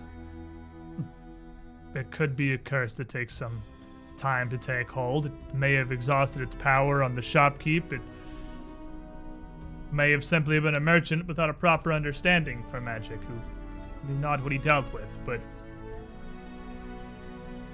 you spoke to this presence? Communicated seemed with it, in- yes. You seemed deep in thought while you bore it and amused. Almost. I was worried.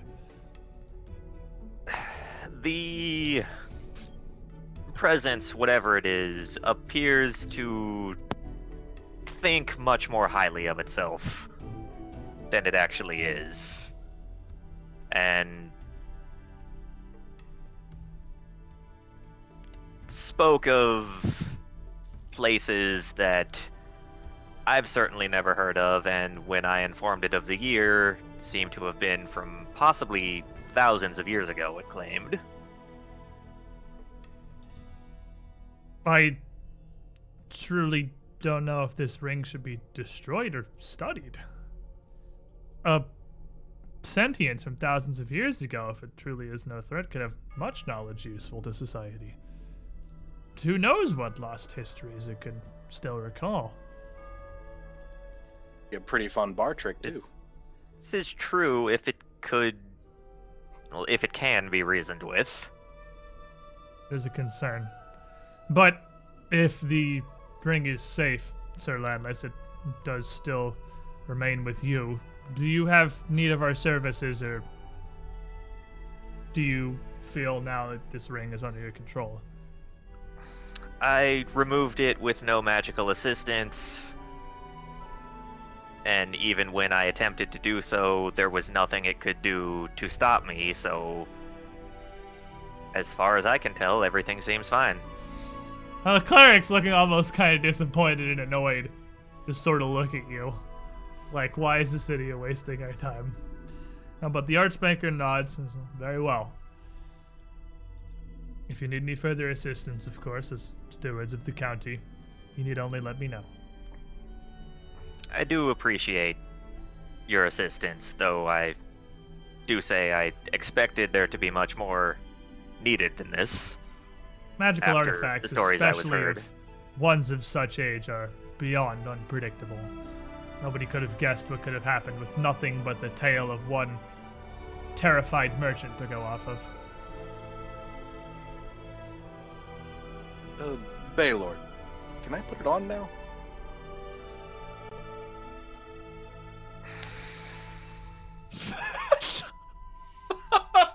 Oh man, this is the best. I have my stuff so, back. So hard on this Just one. in case. Go- I'm, I'm going to request like my spell component pouch and everything back Yeah, I would- before. I would just give you everything back. Yeah. Not going to like it, but I'm going to hand over the ring. Better safe than sorry. We should test it twice. All right. So, So I'll slip on the ring. so you again, uh, right after he did, did the same thing, and you, you put the ring on, just curious what will happen. And with nothing but the little bit that you've heard from uh, from Baylor, you're really kind of unsure of what exactly is going to happen here. But as you put on the ring, you pretty much get the same response as you feel this sense of protection across you. And then you hear the laughter. Ah, ah, ah, ah. Fool! You are now the thrall of Zithmirax, bound to my service, and as your first task, you will At this tell point, me I'm gonna laugh out loud and start talking to Baylor in in person in real life, not in my head, saying it does talk. This is awesome. focus, mortal might. Now, tell Can we me, keep it? Like th- this is really cool. I like this ring a lot. An idiot has the ring. We still Oh god. do need to repay. All right, simpleton, your first and only task is to remove this ring from your finger and place it back in the sacred tomb from whence it was pilfered. To await a true Something worthy thrall to bear it. He said something about a tomb. I don't think he knows where he is, does he? Right, your first I mean, actual task is to tell of me what is the current year. 1472. 4718, you were close. 1472 is Columbus, but you were almost there. 4718. Like, oh, 4718. That's odd. I wonder if the previous thrall abandoned the ring somewhere. Regardless, wherever you have found this, the depths of an ancient tomb or a pawn shop or whatever, replace me from whence I was found to await my chosen thrall, fool. So I'm I'm just gonna go on ahead, take the ring off, and I'm gonna hold it up to Valor, and I'm gonna say that this is my new favorite thing we've ever found. Of course it is. Can I please take this to bars with me? I will get so much value out of this thing. Oh no. The fact still remains that we need to repay the shopkeeper in some manner. I could make him put the ring on again. Then he could realize how stupid he was being. And he's still out 4,000 gold. True.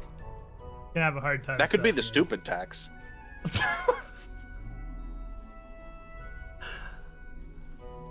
They'll. If a stupid tax gets instated, there could be some trouble going around. I'll pay mine a nail. We'll be fine. So I'm assuming you leave the Temple of Abadar somewhere around now.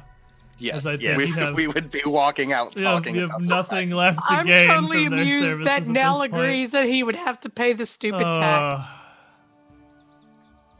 So, meanwhile, elsewhere in places that matter, I want to try to find uh, Dara in, in place if I could. okay. So, I mean, you two are back at the Palace of Birdsong, and Kahina's around somewhere. Yeah, so we're You, Pinning. you le- haven't- I'm yeah, she's writing letters. seriously pinning letters. You two have a giant palace to yourselves. You definitely have a chance to talk. And Dara, you uh look pretty upset with me. I, I feel like we didn't really get to hash that out. You Trust know. me, I am I am still upset with you actually. Okay, Don't- that's don't good. worry, it has not blown over yet. And you just I- hear the back of your head, see Aaron chuckling. Give me a second, Ciaran. I'm trying to do something here. Okay, did I say that out loud or did I, I don't even know anymore. Dara, listen. I get it, and I'm here to give you your free shot. You only get one opportunity, so you might want to make it count. And Dara pulls back his arm and full punches right across the face. Soon as she swings, full punches. I'm gonna try a spell shield. Okay. so you're gonna need to roll initiatives for me. Um Okay. because you can't take an immediate action if you haven't acted yet. So Oh, I broke the rules. Okay, no, she hits me then. No, I mean No, if no, you if you beat her in initiative, then you can use an immediate action. You can you can Okay, cast cool. regular shield. But it's basically Am whether I- you react faster than her. You're penning letters somewhere. I was gonna say, am I? Are they doing this in front of me? Yeah, I think they're very Because I want in on specifically this. doing this alone somewhere. so I don't even. How how can I roll it without? I need a token. Yeah, I think. need a token. Oh, here, I'll give you guys here's tokens. I mean, you can still roll it and it'll show up in the chat. And that's Yeah, it doesn't need to go on the table. I wins say to show up in first. chat. I am Atari a 22.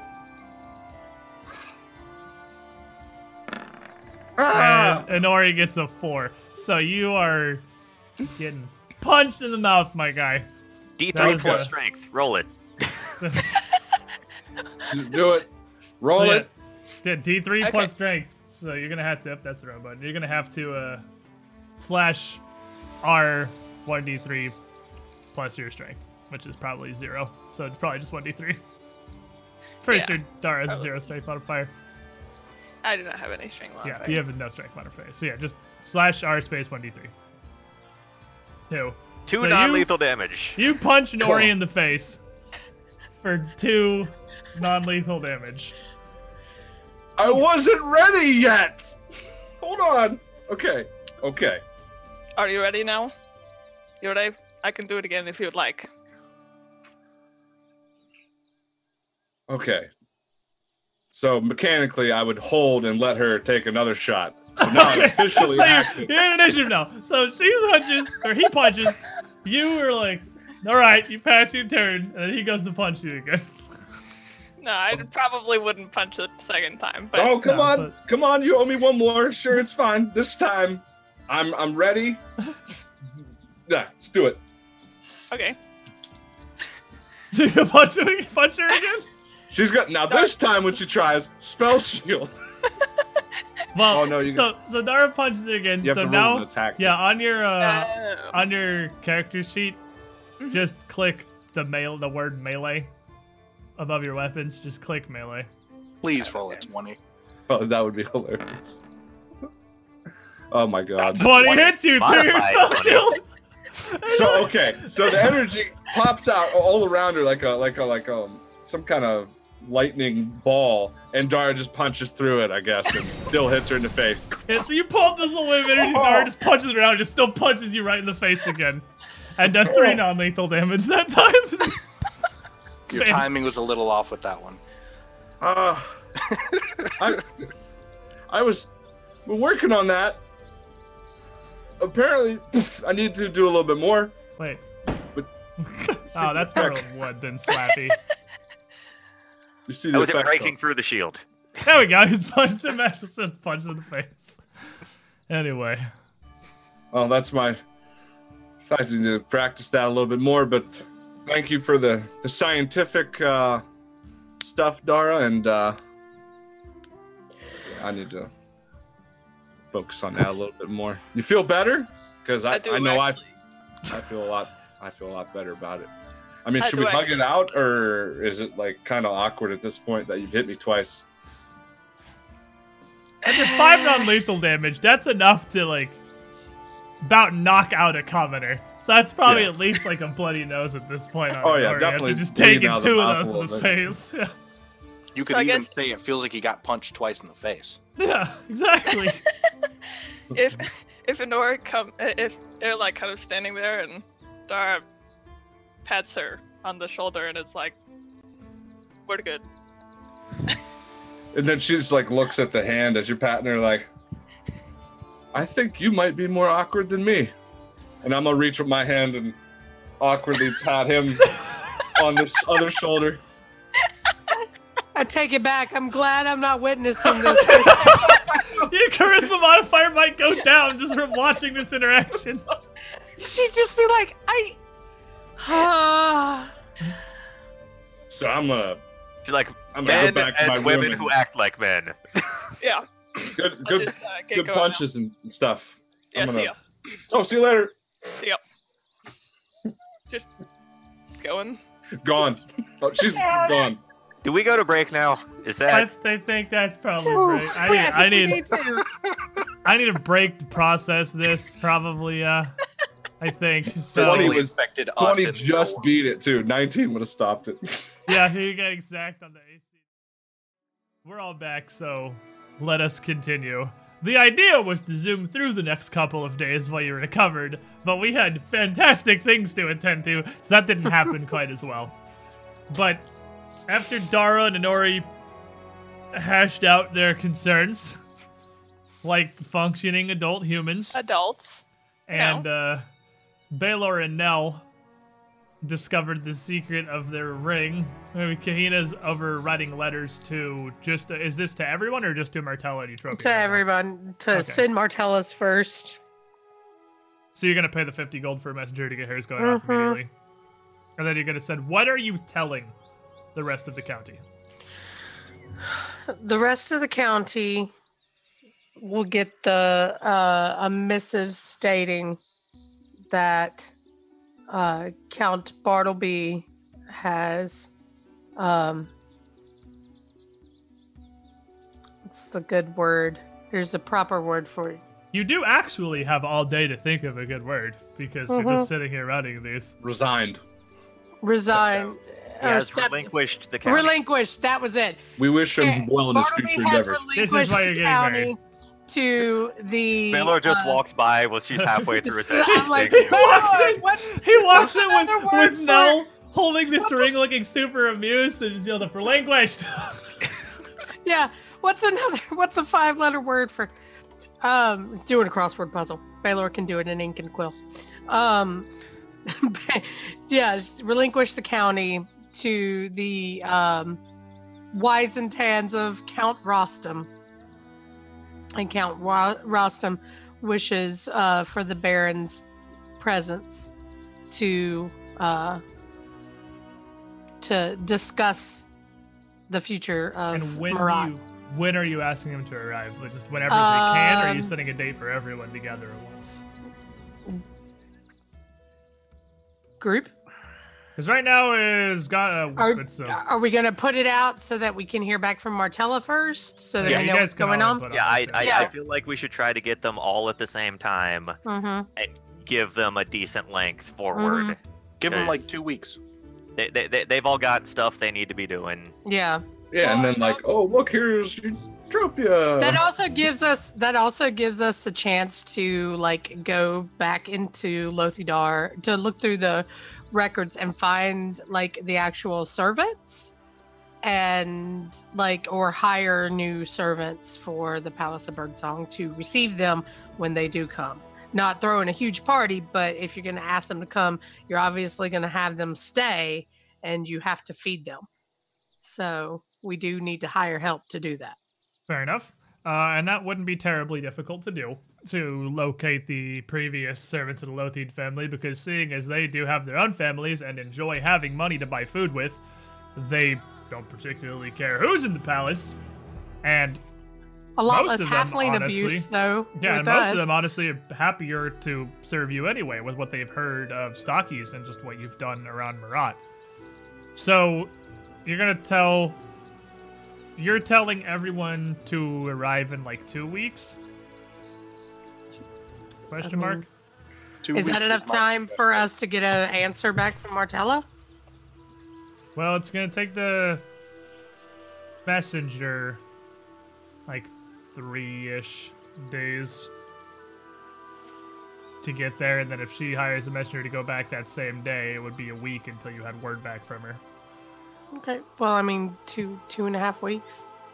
Okay, so you get a, a ways out. So it's Gozran right now. It's the end of Gozran, so you're looking at like mid Desnus, like halfway through next month, basically. Like second Saturday of Desnus. Let's all gather here Yeah. and figure out what's going on, kind of thing. Okay, we so can we'll- send word to Enora to to keep up with Stachys. In the middle What's of going every month, uh, the building gets its income. You know what date? It was on the equivalent of Sunday. Okay. It- well, Sunday it is was- Sunday, but do you know Sunday. what the date was? No, it was. Uh, it was. Uh, Then we're going with the fifteenth. Yeah, All it, it was. It was a week prior to where we are now. I know that. Then we're going with the twenty-first. There we go. Okay. So you send out all these various messages, and you also have time to settle into the Palace of Birdsong and look through what all is there. And there are a lot, actually, a lot of various extravagant and valuable things left behind in the palace that were not Bartleby's, that he would not have taken with him, were around here from before, uh, including a pretty decent amount of magical items and equipment. So, first of all, Baylor, give me a spellcraft check for the colored pots up in the arcane laboratory, because Baylor, or uh, not Baylor, uh, Bartleby would actually take nothing from the tower with him. He would have left everything in the tower. He had no interest in keeping any of that. I just take 10 on spellcraft. I'm tired of Uh, this. Pretty sure you can, yeah. You're tired of failing these spellcraft checks? What does that give you? 26. So, identifying a magic item is 15 plus caster level. I believe so. So you look at this, and uh, to your detection, again, it's a strong aura of conjuration. And as you try to analyze it with your detect magic, the aura is awkwardly spread across like eight various small glass pots with differently colored liquids in them. And you, with your 26, can't suss out exactly what the enchantment on them is supposed to do. As far as you can tell, it's some kind of magic paint. But magic paint with the art of conjuration is concerning enough that you don't Is that what he used to paint the Duchess with with? That would be a logical conclusion, huh? I mean, even if it's like the next day, I can prep some identifies for anything I don't. Oh yeah, this is you got plenty of time, so you can prep and identify and try that one later. So what does identify give you? Another. It. Identify gives me an extra plus 20 to the roll. So, uh, So- 46. I'm at. Well, just like. Without rolling, I'm at a plus 36, That's what we're looking for. which. So with a plus 36, and again, we're doing this is kind of span of a week now because you have time to, uh, you have a week basically to relax. So it's kind of like just what's happening over that. So I mean, we'll, we'll come back to what everyone else is doing. But that the next day, just while we're on the weird paint, you prepare and cast an identify spell and try again. And it's it's possible that in some way these pigments are what created the painting of the Duchess. But that doesn't seem like they're. Well, they can't do that on their own, at the very least. But that is kind of close to how they function. These paints. You can paint as almost as much with your will as you do with actual skill. Not in place of. You would still need the ability to to actually paint decently to make them work. But you could create things by painting them. No! Paint has the ability to, when on a brush, you don't have to paint it on a surface. You can just concentrate, and the paint will leave the brush in the air where you will it. And once you have painted an, an image of whatever it is you want to create, um, I'm wrong. It does have to be on a surface. My mistake. You paint on a surface, and once you've created a two-dimensional image of what you want to create, So it's not a 3D printer, well, it is a 3D printer. It will become a 3D. but it's on a surface. You paint it on a surface, you paint a two dimensional version on a surface, and then you can pull out the actual object. But it doesn't seem to have anything near the ability to create a sentient creature or even an object that is itself magical. But anything mundane that you paint with it, you could create. That said, there's nothing in here that makes you magically better at painting. So if you paint like garbage, you're gonna pull out a useless piece of garbage. So you Except can you paint right craft using artistry instead of craft. Basically. yes. That is a pretty good way to put it. It also Now appears can to finally be able. paint us a carriage. it, there appears to be enough paint here to create up to about a thousand cubic feet of stuff. So, 100 by 100 feet, you could paint several carriages. You could paint a small. We have a house with carriage. You do also have a carriage already. Or no, that 100 No, by that said, 100 the a small magic- house. The magic appears to allow, uh, and the conjuration property of these paints appears to allow them to take the form of pretty much anything. You could make it glass, metal, bone, wood, lead. You can even create uh, things that would be like food or drinks with the paintbrushes, and that'll work. You could paint a vineyard. I have an idea that's probably a no go, but I have an idea. All right, what's your idea, Nell? Can I paint additions to my tavern? Probably. What are you? What are you trying to add? Like a like a bathhouse, just something something relatively small compared So- to the, the structure itself.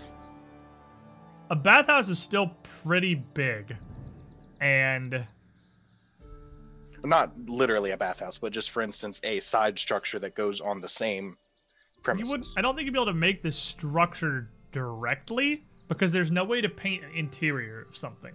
So you can will out an object to an extent, but you wouldn't be able to because you're only painting it on a flat surface. You could paint like the walls of a room and have them appear, and then paint fixtures for the interior. You could absolutely do that. Okay. Construct it a little bit at a time. Yeah, you can definitely use this as an insane construction aid for sure. Yeah, so I could build like three frameworks of, of buildings and then pay the actual cost of the internal construction. Yeah, you could definitely do that. You could use it to produce like wooden or stone walls or anything like that. Uh, even with designs or anything on them, whatever you could paint's going to be the thing that comes out. So, yes. I like this. This is my new favorite item. Screw the ring. Can whatever we paint go back to 2D? No. Uh, once it is conjured out via these magic paints, it is a thing forever.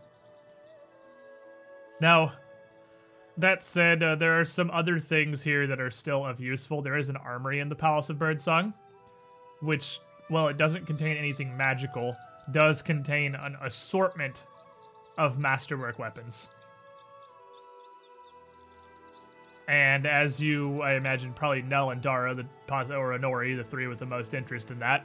Whoever is I'm looking, looking- whoever's looking through it at the time, uh, and is digging through, sorting out what there is, you would find halberds, heavy crossbows, rapiers, short swords, short bows, hundreds of crossbow bolts, hundreds of arrows, uh, steel and wooden shields.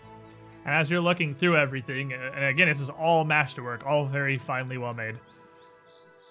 As you're looking through the shields, tucked back against the wall behind one of the shields, you find a small leather bound book that appears to be not in fantastic condition. So, Just Detect magic on that. D6 on which you guys happen to be there looking through it at the time. Uh, so a 2 on a D3. It's gonna be, well, Nell.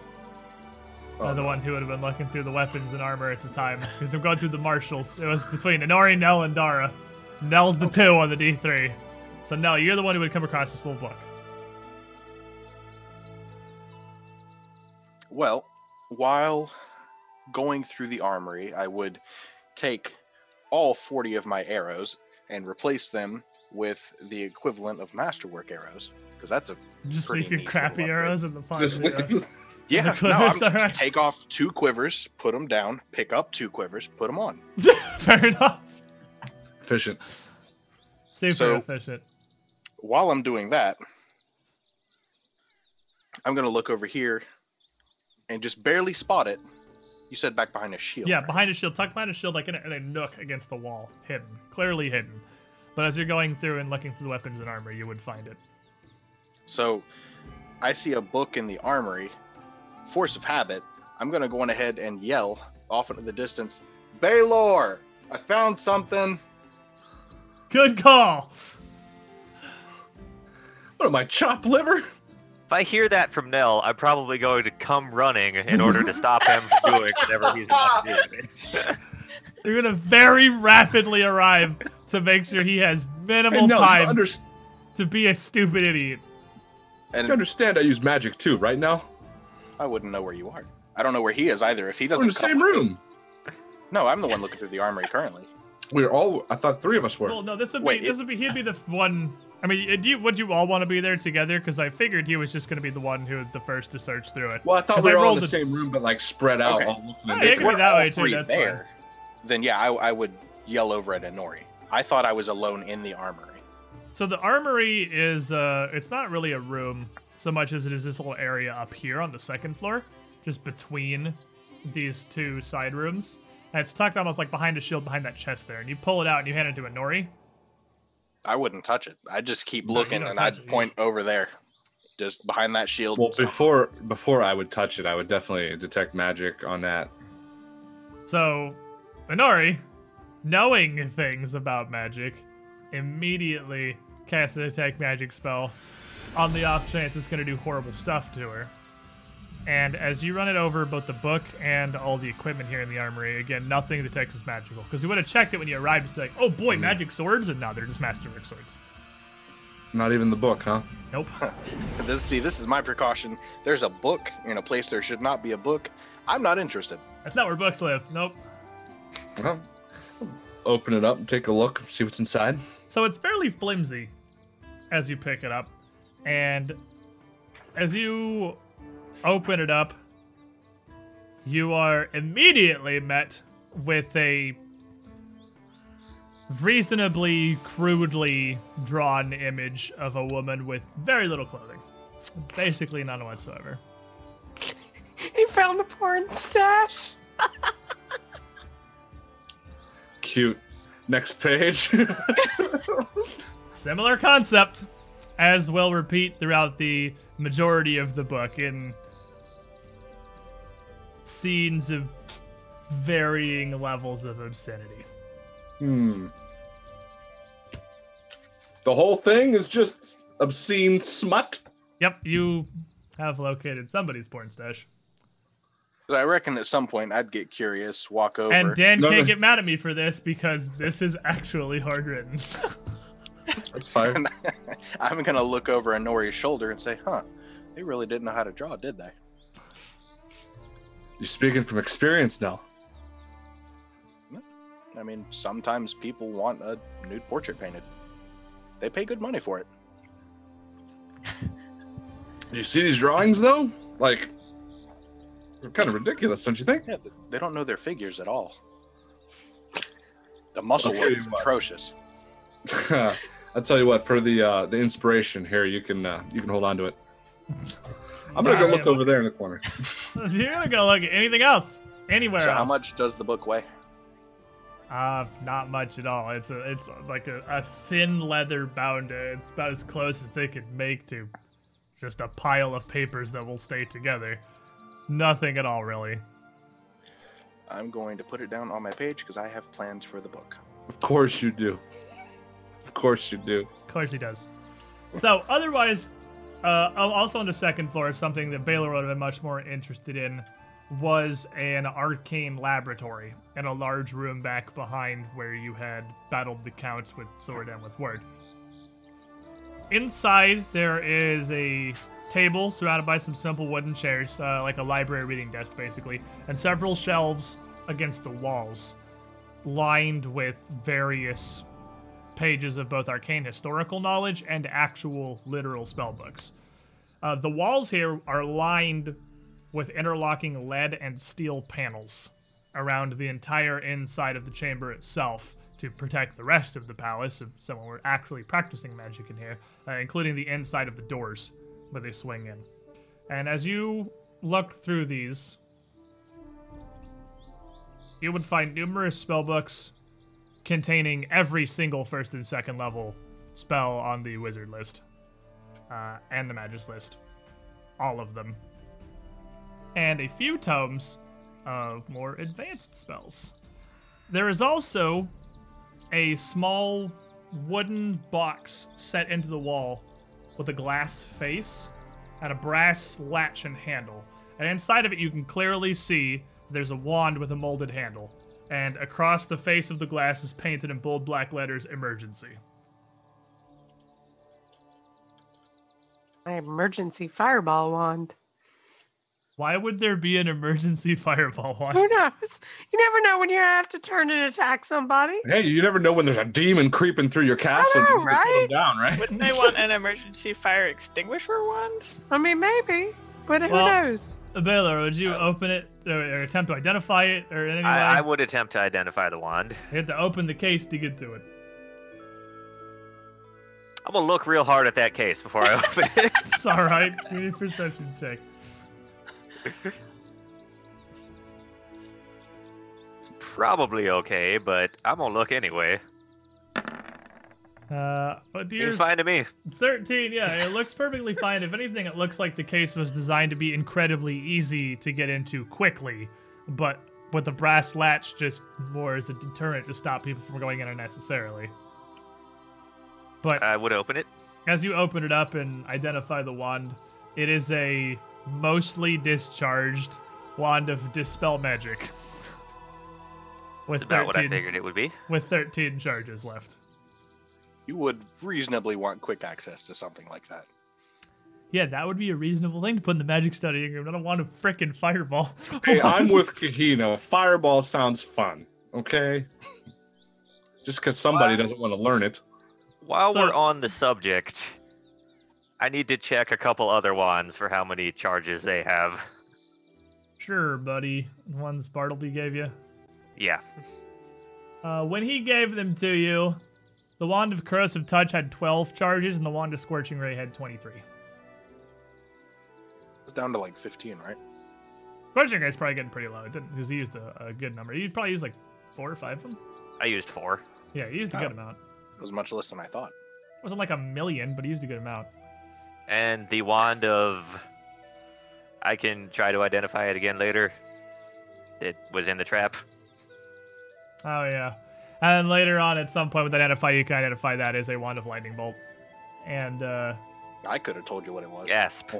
shock That's- and awe.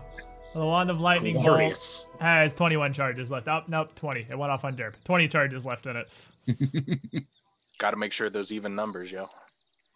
I would, at some point, offer the wand of corrosive touch and the wand of lightning bolt, both to Inori. Whew. That'd be very fancy. Here, damage dealer, deal more damage. So you would also have, uh, over the coming days, you would learn that two of the doors are locked. And near the end of the first day, Count Bartleby would have turned over the rest of the keys to the palace to you. There is what was previously Sir Gusairne's office, as well as the office of Count Lotheed's accountant. And I'm gonna see if I can just open those before we get that key. you have disabled this. Got He has skeleton keys. Doors. He's been trying to get to Yeah. for, for everything. Yeah, Yes. yeah, he really, really, really wants value out of this. They're doors. So that's So- a 26 and a 16. Uh, let me see. So, no and no.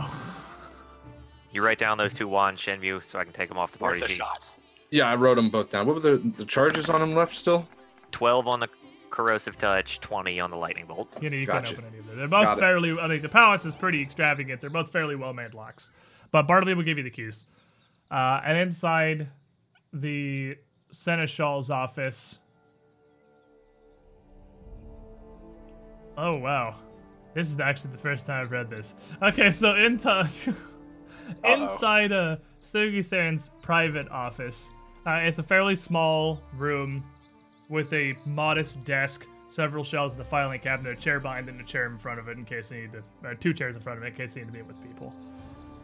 Uh, the wall is decorated with several varieties of whips and restraints, which probably Oh. doesn't give off the impression that Sir Gusairne was hoping it would. Was there Uh, also like small books in here that are like really leather worn down? I like where you're going with this, and maybe. Uh, but they all are very intimidating looking, but they're covered in a thin layer of dust, belying their lack of use, clearly.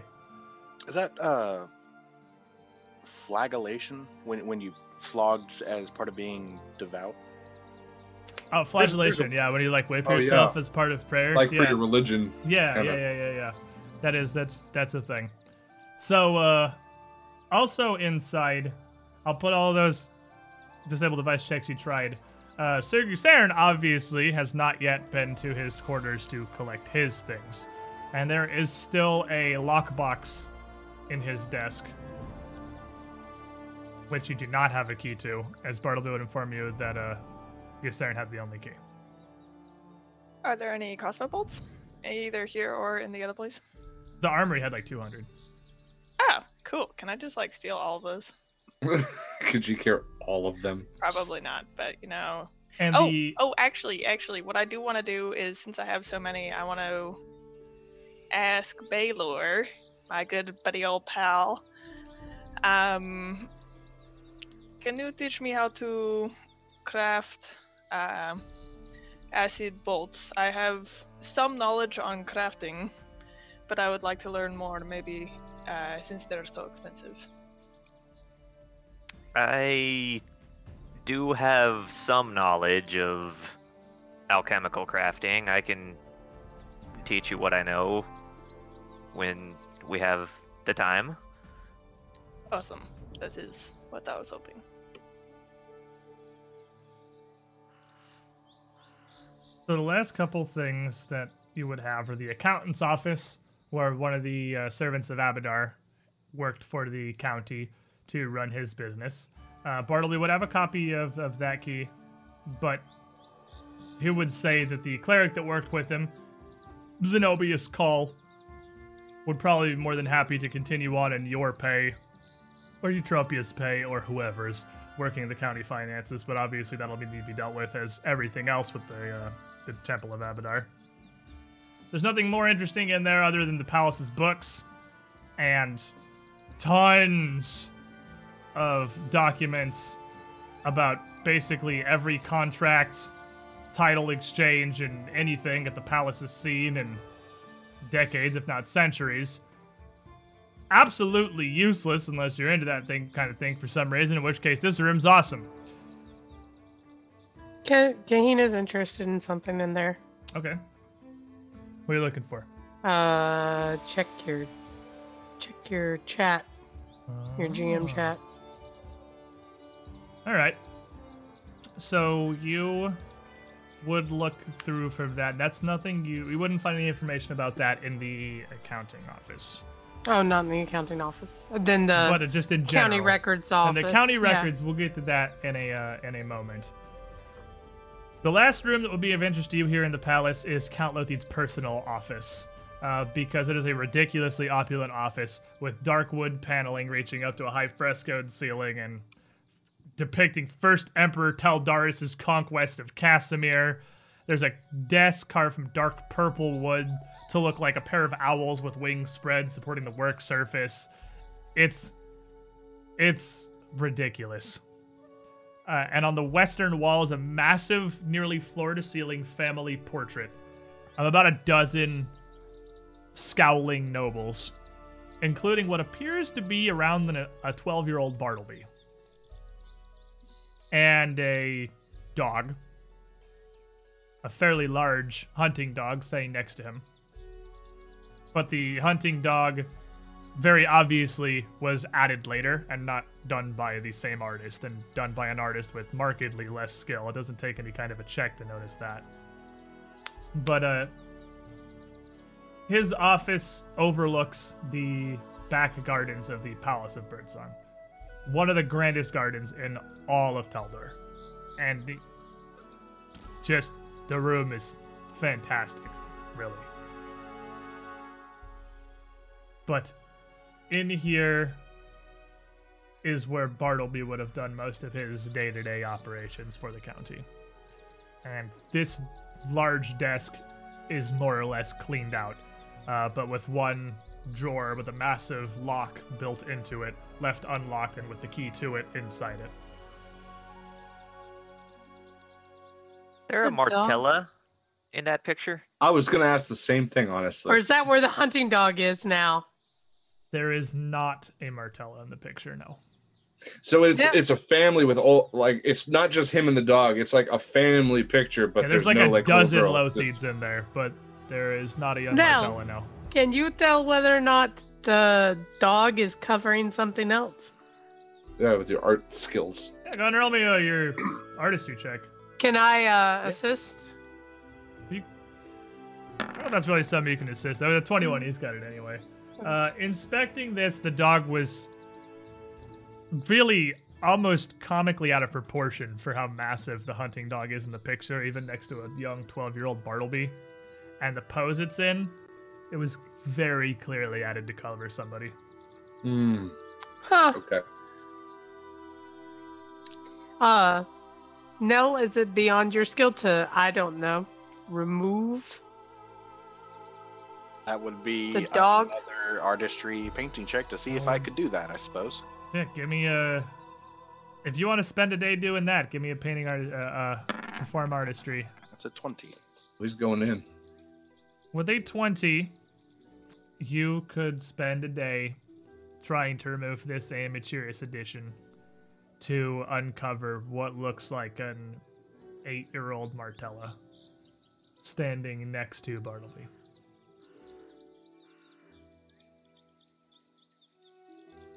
Hmm. I, I feel like this adventure path was really expecting there to be an artist in the party with all the things we've come across. That's Turns true. out you're nobles and you're doing noble stuff, and that involves art a lot of the time. In a country that has a lot of Shelyn worship. So, yeah, probably. Hey, I was gonna ask when we were in the armory and you listed all the different types of weapons. Were there any like daggers or anything that I could use as like a backup weapon? Uh, let me Just go in back and case. look. I got a list actually. Aldori, door, Oh. dueling swords, halberds, heavy crossbows, rapiers, short swords, short bows, heavy steel shields, heavy wooden shields, bolts, arrows. No. There are no like sidearms. Like the, the sidearms are the swords, the short swords. Because as you've seen, all the guards' main weapons are halberds. Okay. Anything else of magical significance in the house? Um, there would be. Oh, yeah, there was one more thing I started on and then got distracted. Uh, there was one more thing of magic left in the house, which was uh, if you walked, if you spent a couple hours literally just walking through the entire palace with a uh, detect magic, swinging around trying to find things just out of curiosity, you would locate what appeared to be a few a collection of small signatures, mostly of conjuration, behind a wall. Uh, that you couldn't find any access to from the upstairs parlor where you had dealt with Bartleby and from the adjoining rooms there. And if you go the other side of that wall, you would end up in the accountant's office. And you would barely be able to, at the end of your detect magic, detect it from there. And with that guiding you, you would find a secret panel in the back of the accounting office room that leads through a thin hallway to what appears to be a panic room, uh, decorated and painted in soothing colors, and uh, with a door with an assortment of locks that uh, could be directly bolted and deadbarred from within. Inside, there are some stools and benches and a small wooden box labeled emergency supplies, which, if you check inside, has a very fine bottle of gin, as well as several potions of cure wo- uh, cure moderate wounds, a couple scrolls of sending, and everyone's favorite magical item again, the sustaining spoon. I don't know why this campaign has so many sustaining spoons, but here's another sustaining spoon, and a uh, an emp- uh, pair of empty bowls.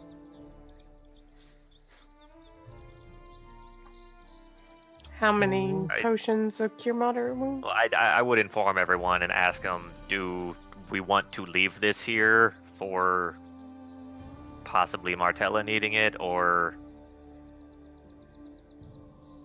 It looks like some pretty good gin though. Now that I can be the judge of.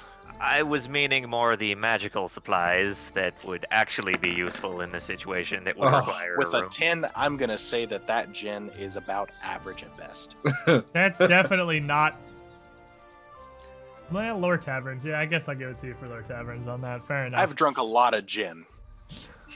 I I- know good gin when I see it. so the So last you wouldn't want to share the bottle. the last thing you would find is there's a fairly large library, a very large, well-stocked library, of course. Contain detailed works on a wide variety of subjects, journals and dissertations, and various historical Taldan figures and from elsewhere. Uh, things you would want to research. This library is so meticulously stocked and well organized. It would be easier here than most libraries. What's your what was the place the ring wanted you to research? And Whispering. inside a drawer of, a, of one of the large desks in the library is a headband of vast intelligence plus two and a pair of glasses that you would be able to, to assess the our uh, magically enchanted pair of glasses that would let you read any written language. Go go Baylor. I knew he had a headband somewhere. That's probably what you were looking through this whole question. palace for. I'm like, there can't what be a level headband seven magus. But he didn't take it with him, which means it's not. there's his. me. He left it for you, Baylor, because you're his favorite. Or he left it because it belongs to the palace. That too. oh, So- don't try to guilt trip So us. technically Eutropia now. But Take it, Baylor. Take it. are you guys taking any of these things I've listed? I know Dara pilfered literally all of the crossbow bolts out of the armory, I well, I only like a squirrel. oh, I only pilfered thirty, and I figure because we're on the same side, she wouldn't really bother that too much. We're not like technically stealing or Uh, you guys wanted it. the bottle of gin out of the panic room. I didn't want that. Well, if he says it's just average, I'll leave it. I traded 38 arrows for 40 better arrows. So Okay. Only What thing I want to you do is copy spells out of their spell books. Yeah, you do definitely have could that. be You, plenty of time to do that. yeah, Yeah, you got that's what I'm gonna do. You are not limited on time for that one. So uh, let's see. Take it, Baylor. Do it. Do it. What? Headbands always have a skill associated with them, don't they? Yeah, it doesn't specify, so It dealer's choice. roll on the chart. Oh, actually, knowledge nobility. It's it's here specifically for research, so it's gonna be knowledge nobility.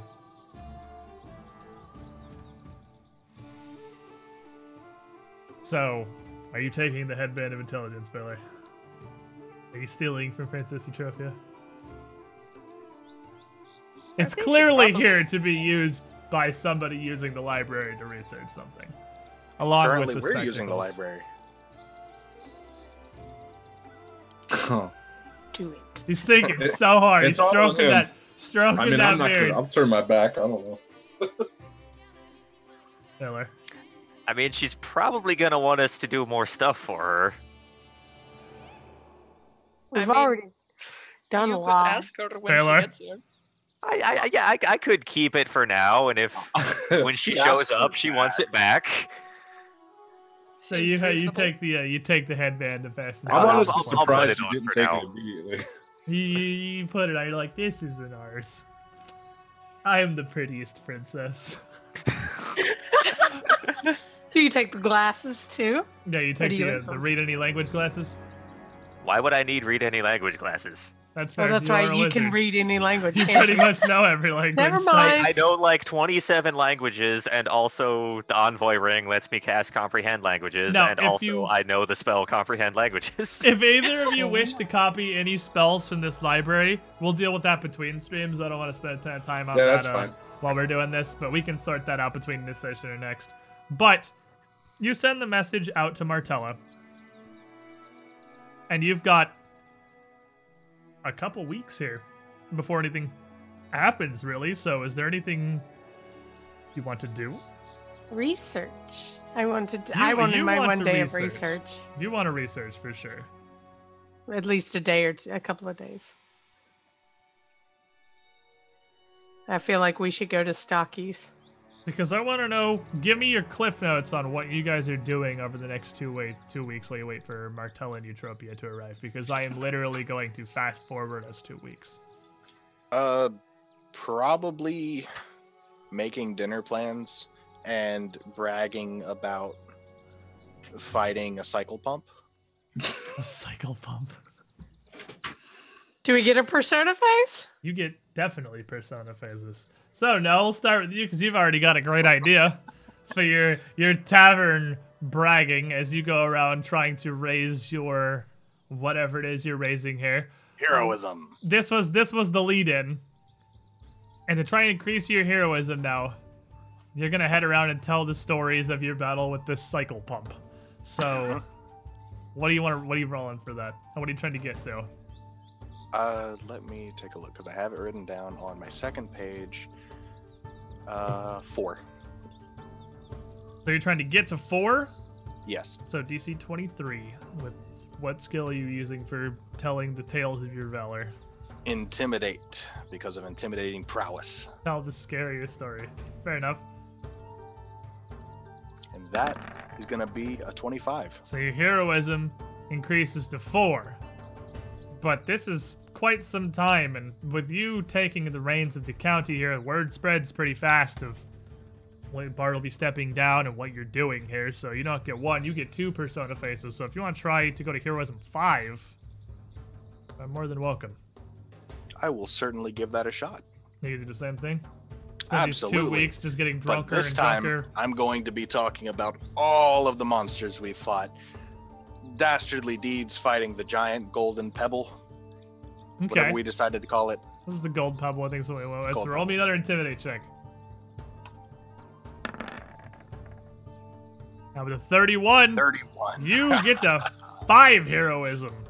Pretty good. Pretty good. So what has he won going from three to five heroism? Let me check. It's easier for me to look in a physical book than to look on a thing. So I can tell at four, you get the ability to take a random NPC that you meet, uh, an athlete, a guard, a soldier, and start them at friendly instead of indifferent. And at five, you get the real winner. You knew, yep, yep, yep, yep. You know, you already know. You you probably looked at this. It's Yep, already you, written down. You get dazzling display. You get dazzling display for free. that's that's not balanced to the rest of them at all. Value. Okay, Oh, you get dazzling awesome. display for free. He With could the- just do it all the time. as the word of your exploit spreads, your renown precedes you. All right, Baylor. Two persona faces. What's your plans? All right, so with us being in charge of the county, but knowing that Martella is going to come in and take things over, I want to try to make sure things are in the best state legally as they can be before she arrives. Okay. Makes so, sense. using the access to all of Bartleby's paperwork and stuff, I want to just go through all the laws and make sure everything, like, kind of anti politician them. See if there's anything that's unclear or might work the opposite way that it's supposed to and try to just loopholes. clear up the language. Yes. Fair enough. So what are you rolling? And what are you trying to increase? Linguistics for genius. To six, I think? Yes. We need a 27. Checks are getting pretty beefy. 24 is not going to do it, but you do have a second persona phase. Or I could use a hero point. Or you could use a hero. Reroll that. I feel like You hero haven't points have one yet, just have been siphoned directly into the persona phases for a lot of people. You could hero point it. You don't need a great roll. You I'm all need- hero pointed. All right, hero point it. This is what we're doing. Ah. One off lethal. 26 is also not 27. But you do at least have the second try at the persona phase. So, Holt, did you factor in the plus one to your intelligence yet? yes. Okay. Oh, that would have been so good. so with the second week, you continue to try. It's hard to get renowned for, you know, be, name one famous lawyer. That's what I thought. This is difficult. Hey, hey. Al One week- Sharpton. All right, you got me there. But uh, is he really famous for being a lawyer, though? No, just famous for being part of the OJ case, but yeah. So, uh, yeah, I mean, that's that only technically counts. Baylor, give me the second round. I'll keep working on it. It's just gonna take two weeks to get it really going. Dang is it. This is 24, 26, 25.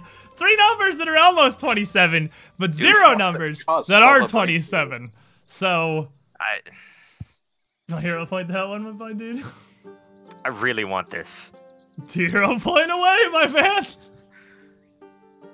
He wants this is advanced operations. He wants advanced operations. I can't operations get so bad. below average four times in a row, can There I? you go. You cannot. With a 31 after two weeks of just painful legal efforts, you do, in fact, start to find success and respect at that. As the word spreads throughout the county and through that beyond into Greater Taldor. And with six ranks in Genius, you got what you wanted.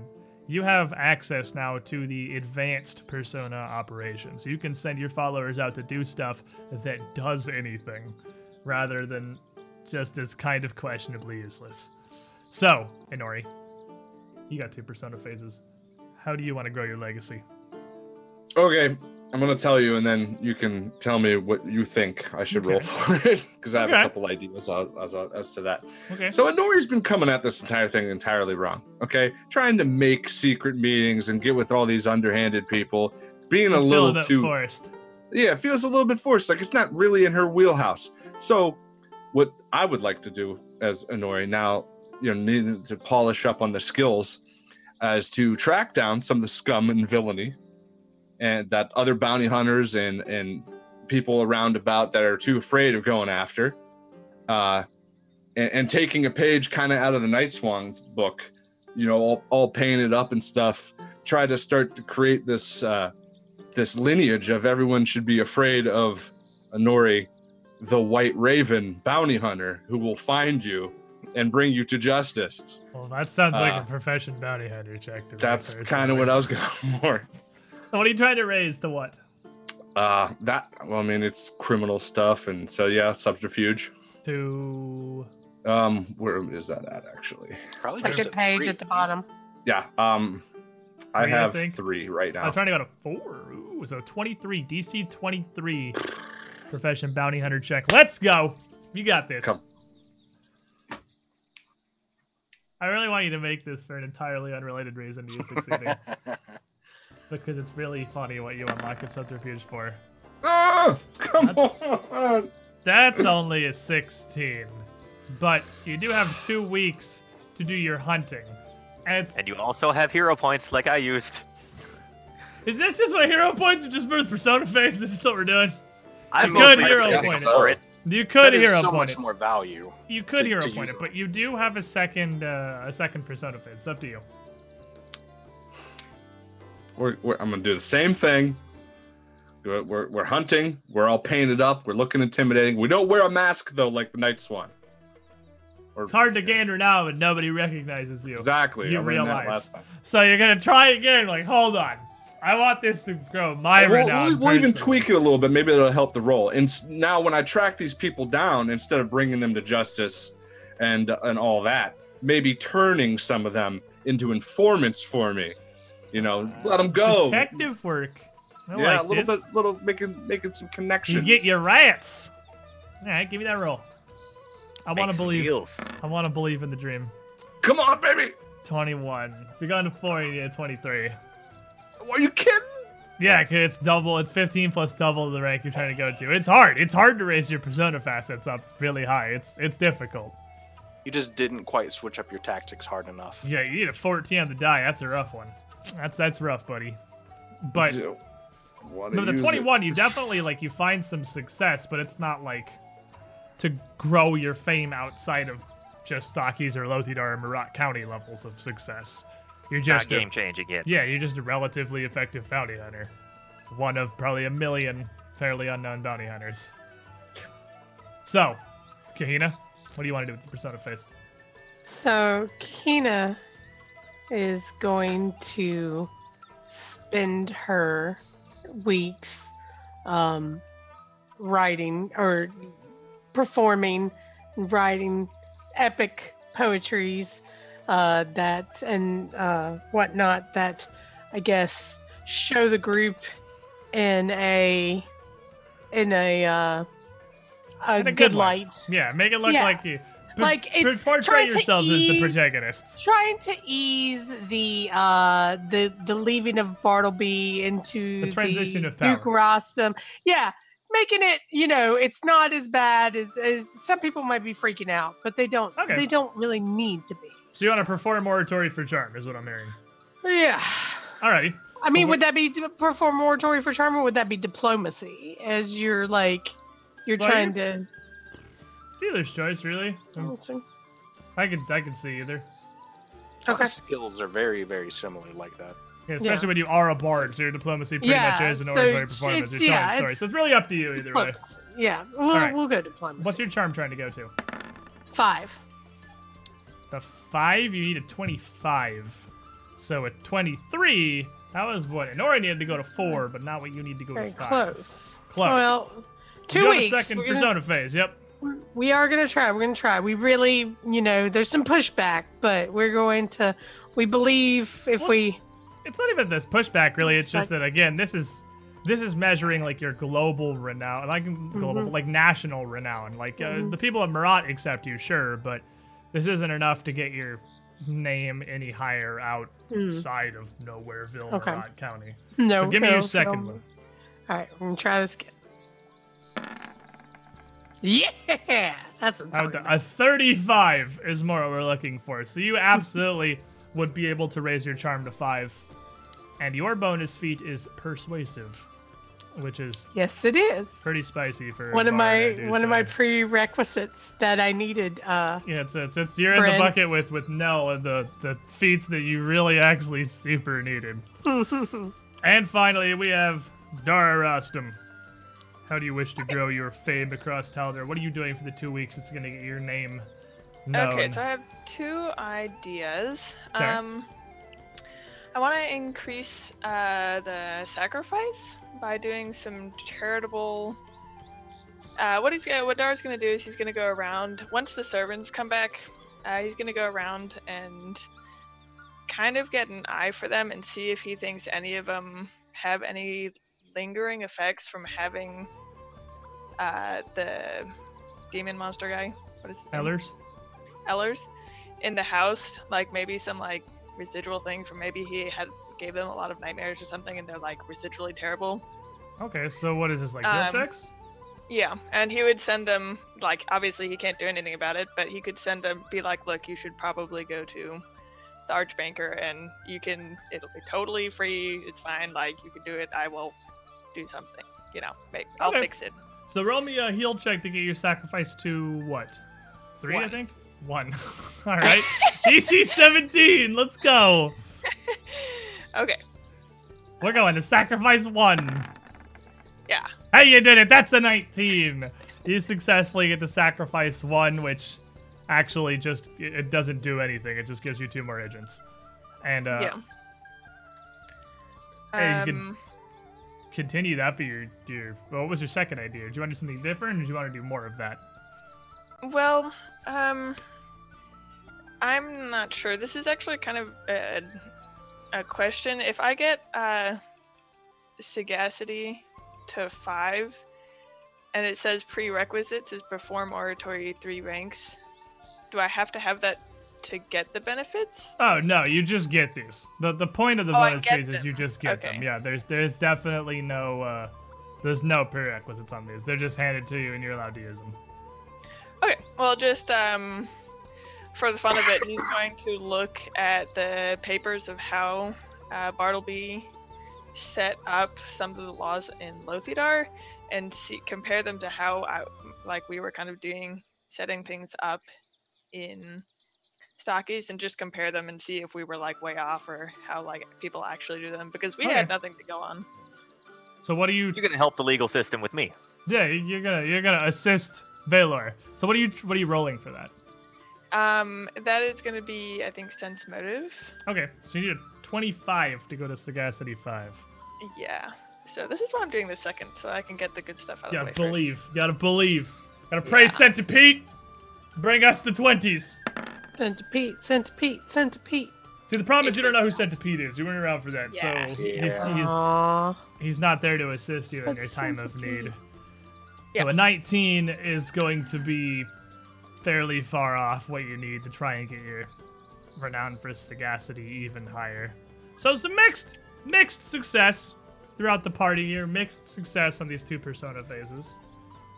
But that encompasses two weeks, and let me really quickly just run over everything else of note that happens during those two weeks. There, there was one other thing I want to do just during these two weeks. Go for it. Yeah, I don't want to cut you guys off. I'm just trying to Yeah. get it ahead. We'll here. just, I, I wanted to start using this earlier, but then we got caught up in a bunch of stuff, and there really wasn't a chance. I want to try to, well, I'm going to try to use some of my family connections to bring in a little bit of support financially Okay. with Okay. You gotta pull out some traits. Yeah. So It, it's two weeks are passing. I can do this once a week, and it takes D4 days. Call in and get some free scrolls. Definitely doable. Yeah, you're not quite the 10th level yet, but uh, still, 7th level means you can get something up to 175 really gold delivered to you. So yeah, you're Which is second level scrolls. I can get two of them. So you can get two second level scrolls delivered to you over these two weeks, easy. So as you get the word out across Meratt about the things that are happening, the exchange of power that is coming through, the reactions are more positive than maybe you'd hoped for. Uh, Honora Peiscom obviously is more than happy to have Count Bartleby ousted, removed, and have somebody see she, she sees as any measure of competent in control of the county. Ernakara is still kind of mixed opinions about the whole thing. He's he's not really positive whether he sided with the right well, the right team or the law as he sees it. But he does like you guys, he does trust your insight. He's seen what you've done with Stachys, and he is, if nothing else, hopeful for the future of Meratt County. Uh, Dame Crab, oddly enough, has no response other than a standard polite acknowledgement of your missive and agreement to arrive as requested by her new baron for whatever it is you'll be arranging later on. And Baroness Voynam does little more than acknowledge the, the, the transfer of power. Vort is probably about up there with Peiscom on level of excitement, as he is levels of happy that shouldn't be physically possible. That not just is, is Bartleby gone, useless man he was, but you guys, the saviors of Jambus, are up in power. The Church of Abadar goes down to Stachys in the days after the assault on the Palace of Birdsong, and as you agreed to let them do, they recover the bodies from your living room. They recover the body of Sergei Sang, and they recover the body of the guards he had brought down with him. It's kind of a low point to start the new direction of Meratt with a funerary service held by the temple up in Lothidar for the men that perished in Stachys. Though no fingers are really pointed and no blame is thrown at you guys. Sarnit is not included. The Archbanker herself actually sources enough diamond to have him revived. Good. And after he's been recovered with her magic, Sir Gusairne returns to life. So it's it's a little awkward when he attends the funeral for his men that had joined him in Stachys, which I imagine you are probably also at out of respect. Yeah. An awkward relationship at the moment. I personally would be happy to see him back. He, I felt he was doing the right thing. It was just the wrong situation. But not a day passes after he revi- after he's revived, where he arrives at the Palace of Birdsong to call upon you. Well, to call upon Count Rostam, as he currently is, to tender his resignation as the county seneschal and ask for the return of his things in his office. He wants his lockbox. and He wants a day to gather his effects. But he tenders his resignation to the county of Meratt effective immediately. And assuming you allow him to take his stuff out of the office, Yeah. he then leaves Meratt entirely. Didn't want to try to talk him into staying. Not really telling anyone where he's gone. But he, and surprisingly, a few of the guards that were on the payroll for Bartleby previously, about a, a third of them actually, including Linus, as well as a pair of clerics from the Temple of Abadar, leave with him. Hmm. I hope this doesn't like come back later and we. I'm sure it will. point And It's gonna bite us. kills us. It's gonna it bite us in the butt. He's I Oh, wasn't assemble even there. I wasn't even there. You were, you were there in spirit. It's okay. I mean, I was, yeah, but I wasn't actually. It's okay. It just gives us a chance to beat him down. Yeah. You're savage. You're The absolute savage. sadism. The raw, unfiltered sadism. I mean, to be fair, Linus was a bit of an ass. A bit, yeah. Poor Lane. So I why don't you all, as one last thing? Linus didn't die. No, he left. He left. Yeah, he Meratt. just quit. Yeah, he left Okay. Meratt with uh, with uh, Hussein. That's okay. Bartleby, as he said, retires to a property he owns in Cassomir. So, with that, within a week, all influence of the Lotheed line has left Meratt County. Now, I want all of you coming guys to.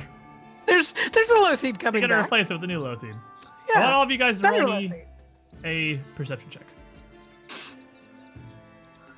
Okay. I'm not suspicious. You're suspicious. I think you're actually suspicious. Ha. 29. 29, 226 is a 24 is 16. See, I'm not suspicious. I told you. There was that roll I was looking for earlier. Some good dice there. So, God. in the coming weeks, as you travel around the palace, around Astakis, around the county of Meratt, uh, all of you would notice a very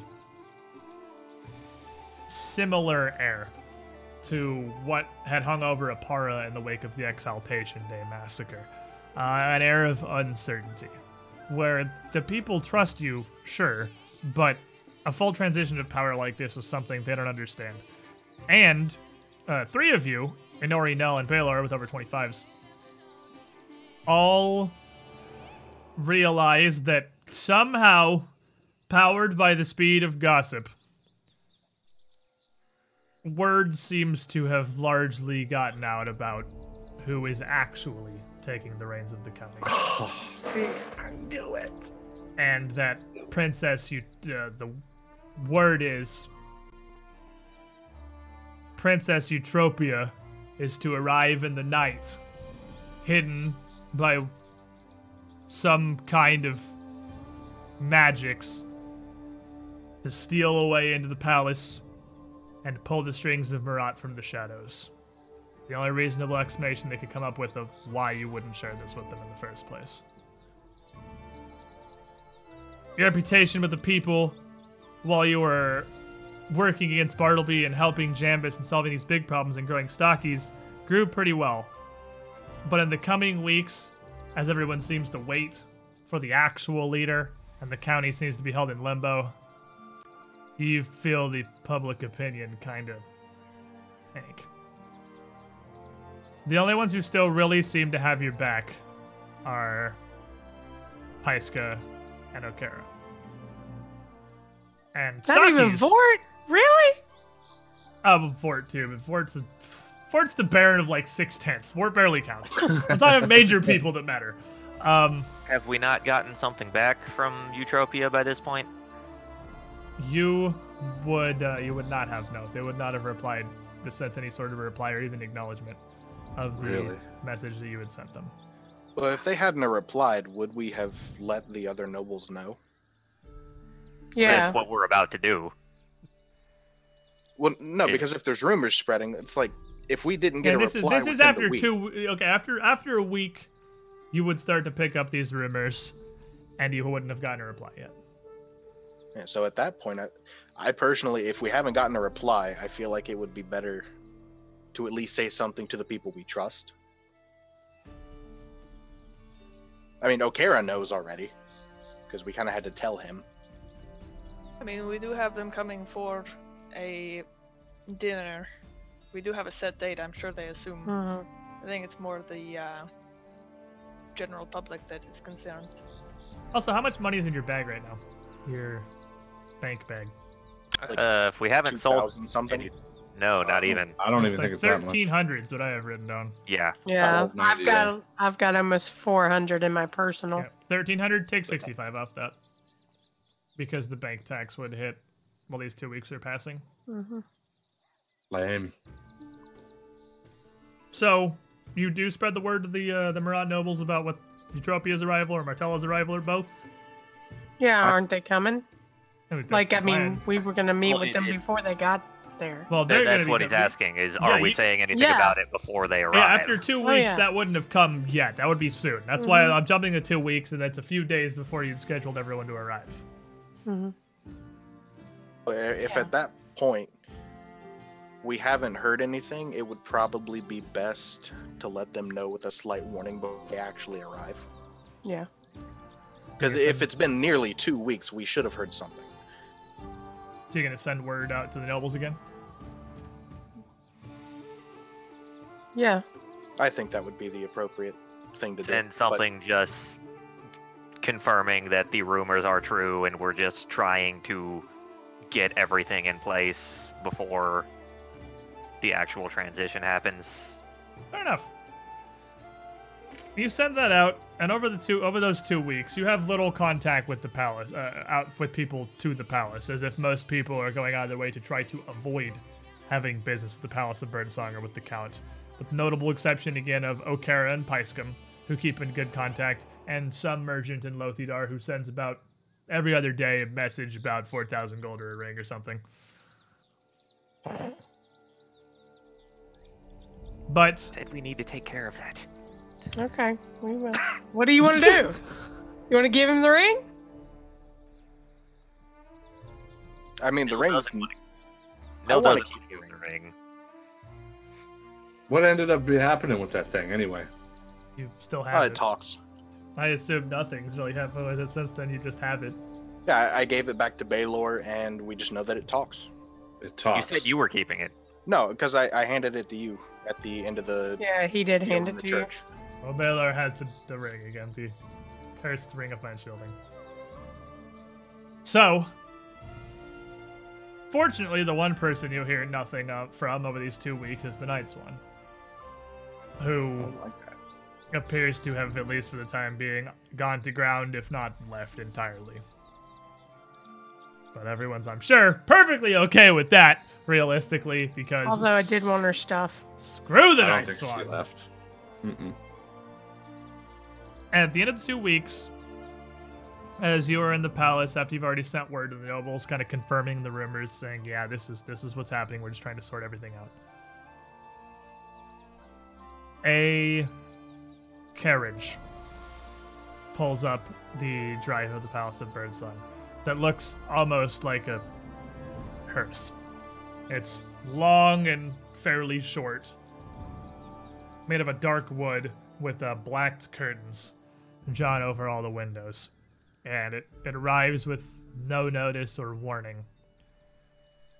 Late in the evening on the 14th of Desnus, exactly two weeks after your assault on the palace. Uh, it's kind of hard to hide an entire carriage coming up a drive, and almost how much effort was put into making it dark and almost subtle makes it very much stand out in the setting sun of Meratt County as it approaches the door of the palace. Who is going to receive it, or are you doing anything? Or are you just That would waiting? be Kahina's the queen of receiving. Well, I'm going with you because yeah, Seems really suspicious, but I'll go. it does. I, in fact, going out, I want to take a look around to make sure there's like no one following it or anything going on from what I could see, perhaps. As you uh, go out and look, it wouldn't need a perception check if you're looking for it specifically. You would notice further down the Or I'll drive. just throw one. Uh, you throw it anyway. The 28, yeah, you definitely would notice. Uh, down near the end of the drive, almost uh, off in the distance, are six more horses with heavily armed guards on them. Just uh, kind of milling around, waiting down at the uh, at the edge of the estate's grounds, almost near the trees outside Lothidar Fancy armor. like closer to the uh, city than us. Uh, no, the opposite actually. Uh, they look like mercenaries, heavily armed mercenaries, with banded mail and long swords strapped across their backs, uh, with crossbows on their hips. Weird. So I guess we'll stand out the same way Bartleby was, just stand outside but wait for the people to come out of the carriage. And I mean, you can see a carriage approaching from like the edge of Lothidar, which is Mm-hmm. a good mile and a half away, so you can see him a few minutes out. So all of you head out and arrange yourselves. Yeah, they're the troops. Yeah. We're all there. So all of you arrange yourselves outside, making an obvious show of of waiting for whoever or whatever this is. And the carriage and its driver wearing a a fairly plain, well made but plain suit and just a cap to keep the sun from his eyes pulls the carriage around nearly at your feet, uh, directly in front of you. And as they come to a stop, the door opens. And out steps a face you recognize, but dressed very much in a way that you don't. Lady Martella. Bearing a fairly wide smile. Welcome And as she home. emerges uh, with two different swords on one hip and her gun on the other, she looks across the group of you. Well done, I must say. I apologize for not sending further notice of our arrival, but didn't want to send any word about the princess's movements for, I would hope, obvious reasons. Or Um, And rumors she, have spread anyway, so understandable, but still, if you place a date on it, it makes subterfuge or interception far easier, too easy.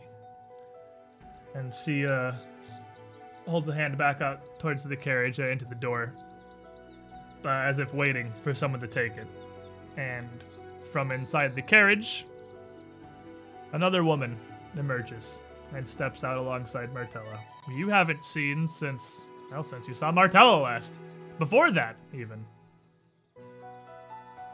And as she steps down, standing tall, with her same favorite bright red jacket, her hair tied back in a very tight bun, perched with a blue and a green feather, and the colors of Taldor. Princess Eutropia. There's a similar smile. Nods. Yes. I dare say Martella has chosen the best she could have for this operation.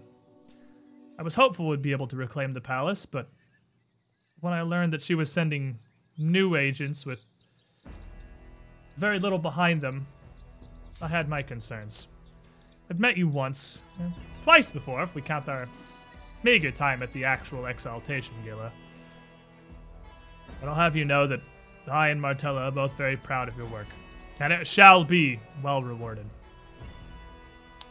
Thank you. You'll be Um, happy to know we did it with almost no deaths. That is good to hear. Taldora has shed far more blood in this war for the crown than it has any reason to. And any lives that we could spare are worth, regardless of their alignments, political leanings, or motivations. I see no need for any further losses of life, and I thank you for your discretion. Now, I understand from Lady Martella and her agents here in Meratt that the palace is ready to receive us now. It is. Thank you. Now I know that word has been sent out to the people, and I know they're started to put things together on their own. Many of them out here had imperialist leanings. I'll understand if they're less than happy in this change of hands, this new direction their county is taking. But rest assured, I am more than prepared to handle it. The goings on of Marauder no longer your issues, truth be told. You've done more than enough.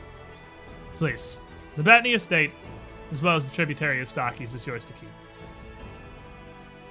I have much more than that, but shall we step inside? Quite. Your Majesty. And so you follow Eutropia and Martella into the entryway of the Palace of Birdsong. And uh, as they both come in, Martella has one hand on her gun and leads the way, just looking down each hall as they enter. And she looks upon, across the caryatid columns and the couple that have the chips and dinks missing from when you attacked them. She turns around with a bit of a smile. I take it part he didn't tell you about the columns then. Afterwards, he did, but we run much faster than they can walk. According to my reports, you were nearly forced to storm the palace both arms. My half-foot of a brother wouldn't give up without a fight. It's as I expected, honestly, but I do thank you for sparing his life. He arrived in Cassomir shortly after we departed. We Uh, did we have may to have- trash a fairly expensive golem, if that matters. The clockwork soldier, I understand. Many of his men were our men. I know much of what's gone on here in Meratt, and I saw no reason to intervene. You handle things spectacularly. Honestly, as Eutropia said, I'm impressed. I am in awe of how you well you've performed. Of course, Lady Ebendego here I've trained, and I know well of her background and capabilities. And surely her guidance was useful, but this operation went far better than I could possibly have expected. Uh, Sir Rostam, I hope that you were not too troubled with the limelight. I didn't know where else to have it focused, and someone had to take up the proper title of the Tribune themselves. It was an understandable decision. At this point, you would have made your way into uh, the closest of the waiting areas in the Palace of Birdsong. And as you enter that, Martella looks around and nods back to Eutropia and a pair of guards that follow her in from the carriage. Uh, these ones dressed in much more elegant and formal full plate, uh, with scimitars and hefty kite shields mounted on their back. And Martella would nod. Seems to be clear, lady. Uh, Princess Eutropia, the palace is once again in your hands. And the princess would nod and gesture towards the recliners in the room here. This place! make yourselves comfortable. I and Lady Martella uh, come bearing gifts that I don't believe have even started to cover what we owe you for your service. And she motions back to one of the guards, and he produces a, uh, a violet pouch, which seems pretty heavy, about the size of a well, you could hold in both your hands. And he places that at the table. Princess Eutropia steps over and opens it and pulls five smaller pouches out of it. 200 platinum apiece. Most of my fortunes in the Stavian holdings are unfortunately lost to me while the Imperial Palace still remains locked down. Until the deals are sorted properly and it's been ruled upon by a, a full Senate who should head the nation of Taldor and its people. We have very little with which to work, but this is what I can spare from my personal coffers for your works. It's very little for several months of toil out here in Meratt, I know, but hopefully a princess's gratitude can make up the rest, as well as the money in times to come. We certainly appreciate it. And so that's 2,000 gold each. And just coin bagged on the table. Now, Lady Martella will need a moment to retrieve her own things from the carriage, but. I hope I am not too forward. I fear if you were hoping for a retirement and a comfy relaxation here in your new estate, well, if you want it, by all means, it's yours and you've earned it. But your success here is nothing short of remarkable. You are fantastic agents and exactly what the Loyalists need right now. I would ask your continued assistance. Not immediately, not right now, but in future endeavors to come. Well, the war's not over yet, so we're still here to work, I suppose. as the rest of you. I agree. Yeah, I mean the uh, uh, the money seems right too. I mean, there's always that. My dear princess, you know where my heart lies. I wish to see my father free, and that can't happen while he lives. So you will always have my glaive.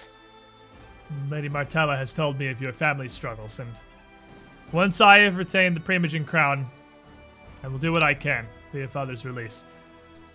I have not investigated his case myself, but is if he is so improperly imprisoned, as you and the Lady Martella claim, and I have no reason to doubt the pair of you, I will see him free.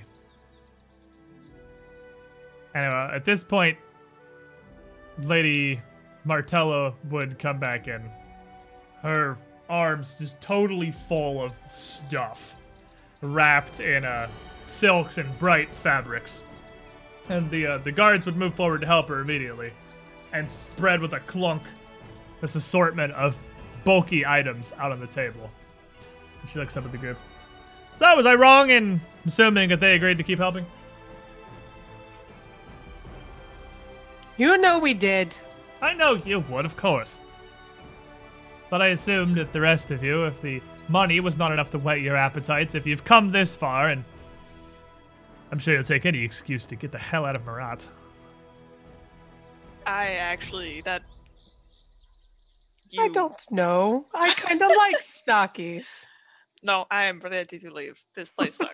I'm with, I'm Dara on that one. I think it's time to move on. I've Send me lived to in the better. next town, and I'll build another tavern. Franchising. Mhm. Exactly. I do miss really nice chocolates. Well, I don't have access to the same monetary resources the princess shares.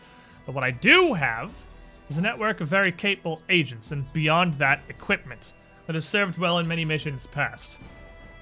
I admit I'm not terribly familiar with how the lot of you operate directly, but based on how you approached the dignified repository back in Oppara, and the reports I've heard about how you've been dealing with things out here in Meratt, I've got a good general gist of how each of you operates. So, who wants to go first? I do hope you'll enjoy these, and I do love first. giving out presents. So, Stalwart, fantastic. You, I have heard stories of as far flung as Cassomir. The tales of your battles with Iron Lash and this cycle pump? I fear that one was lost in translation. I've reached the. Psychopomp. Still Makes for a better story. nearly nothing to me, I'm afraid, Sir Landless. But I've heard the tales of your battles, sung in the f- highest, lowest taverns in the streets of Cassomir. And if my, that lines up with the reports and what I saw of you beneath the dignified repository, well, you bear your shield more effectively than your sword. You take hits for those you've sworn to protect, your friends, your allies, whoever it is you're thrust in the battle with. So, and she takes a uh, almost rectangular package draped in a dark brown thick paper and pushes it across the table towards you these are of dwarven make I believe you'll find them useful Well, I'll slide that package over and go ahead and just rip into it. as you open it up you reveal a pair of very stout thick sturdy leather boots pretty clearly of the dwarven make everything is fairly simple looking and the soles of them are literally stone a half inch of flat, thick, gray marble. And Martella tells you these are boots of dwarven kind, drawing power from the heart of Golarion itself, a connection to the earth. If you can plant your feet on solid ground and hold them there, they can draw healing energy, that which courses through the ley lines and the fey magics that hold the world together. You'll need to do nothing but hold your ground, and these boots will help you do just that as they restore you to fighting form. Okay. I Mechanically. If you take a move action to plant your feet on the ground Can't be the upper story of a building, but can be the ground floor of a building. As long as it doesn't have a basement. So lowest floor of a building or the actual earth.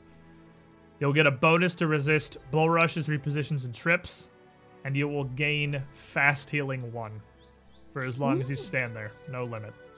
So you can literally just plant your feet and heal. and That's it's a resistance really to what? good. Bull it's rush. resistance to bull rush, repositions, and trips. Things that would stop you from planting your feet and standing there. Things that would move you. And is the bonus just a plus? It's a plus four. Okay. I now have that down on my. They are literally boots of the earth. If you want to just put that on your sheet, it's an it's just a, so you can just look it up later. It might actually be in the the thing in Roll20. Now, Sir Landless, you I'm afraid I know the least about, but I've worked with many wizards and magisters in the past. I do not share much of my family's tastes or affinities and Unfortunately, among those numbers are an understanding of magic. But I do know that this small gift will hopefully be helpful in expanding your options, not only in battle, but in many situations. And you have wrapped in a bright blue, thin felt, what looks like a wand or a rod, about eight inches and maybe a half inch across. And she puts it in front of you. I'll pick it up and start to examine it. To my understandings, the incantations and motions of a spell are not all there is to it. Magics can be adapted, enhanced, and this rod does just that. If you bear it, you'll be able to cast any spell that blankets or even blasts into a wide area, and your allies will be left unaffected, or your enemies if you wish it. And you have a lesser selective metamagic rod which lets you designate targets to just not be affected by AoE spells on up to a third level spell up to three times a day.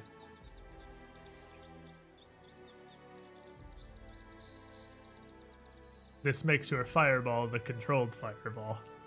Or your diamond spray, the controlled diamond spray.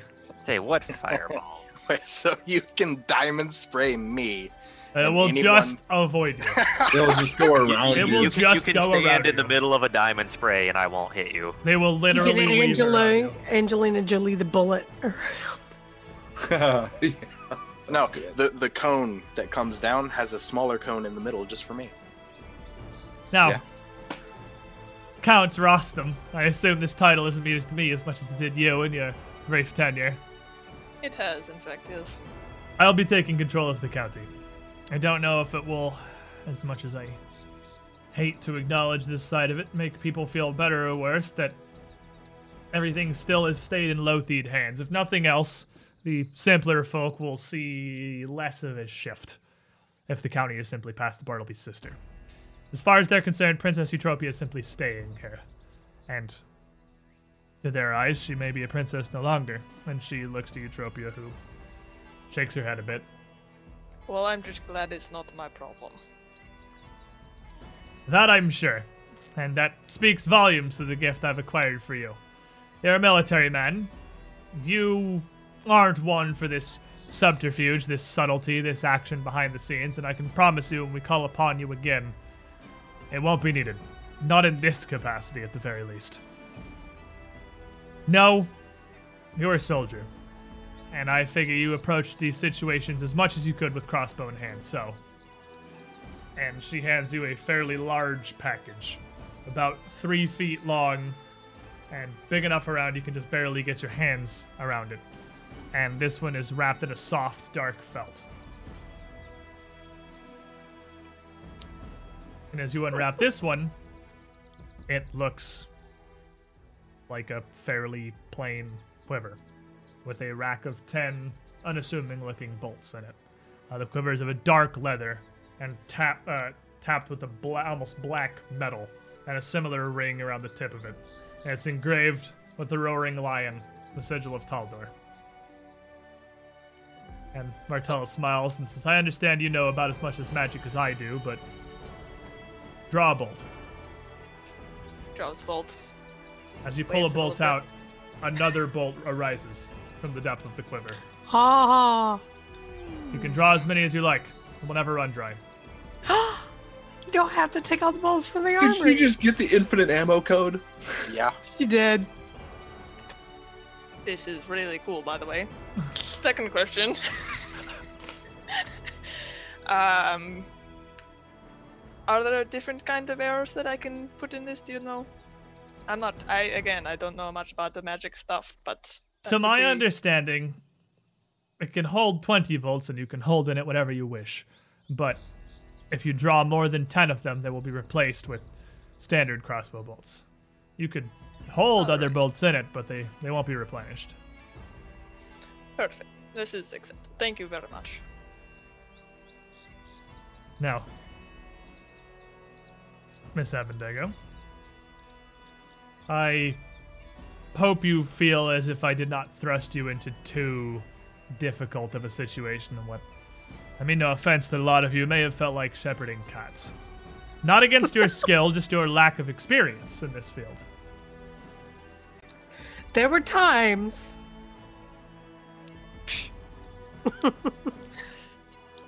they did well. And she uh, pulls off of her hip a small bracelet with a uh, tiny golden sun and a tiny metal moon charm dangling from it. And she hands it directly to you. This is something that I wish I would have given you sooner. Perhaps this could have been useful back in Oppara. But should you need or at least feel the need to have a more direct tether to some of your new allies here. This bracelet will give that to you. I understand you found yourselves in several very dangerous situations, much more than I would have expected you into Meratt.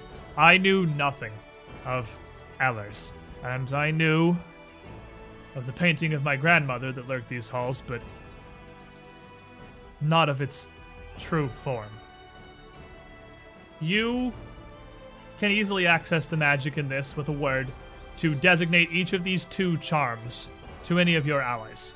And as long as the charm is bound to them, which will continue until you assign it to someone else, you can take that charm in your fingers, speak their name, and they will be called to you from wherever they are.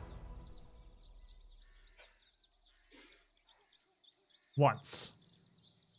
This these charms are single use and they'll be consumed in the casting, but I assume that you can see the value in even once or twice being able to bring one of your allies from peril before you. I can. The next time I fall in a hole. That's why I have Featherfall now, so that see, you don't fall into any more Martel would holes. look at you. I would hope these would be used for something slightly more severe than a hole. Yes. but I leave them to your discretion. So, finally, and as she turns to Inori, there's only one thing left on the table, which is huge. Like a, a five foot by four foot massive box wrapped in paper uh, with blue and green Taldan stripes along its length and thin bars of gold between each of them. I do not know how you will receive this, honestly. And I have an alternative prepared if this is in ill taste, but I thought this would be something you may appreciate. Now, again, I'm unfamiliar with magic entirely. I I don't know if this is something that will interfere with your castings. I know that mages and wizards have a difficult time with things that interfere with their ability to move freely. But I also know that you have trained specifically against that to bear sword and magic both, and True. For a long time. I am familiar with your family, and hope this is something that you will appreciate. Open it. Let's open it up. See what's in there. You tear the paper off the literal Christmas present you've got here and open up this box. The first thing you see is just a sheet of metal. Uh, it appears to be almost checkerboarded into a bunch of interlocking small geometric plates sewn into a padded cloth backing. And as you pull it out, and these plates kind of jingle against each other, it looks like a full cuirass with lengths of sleeves that would come down to about your elbows on each side, and a skirt that would drop down to about your knees. This style of armor is something you would find more common out in the distant lands of Tian Xia than Taldor. It was difficult to source, but it might be familiar to you, I hope. Yeah, she's uh annoyed, kind of tearing up a little bit. She's like, "Yeah, it's uh, it's beautiful." I hope that would It's at least familiar.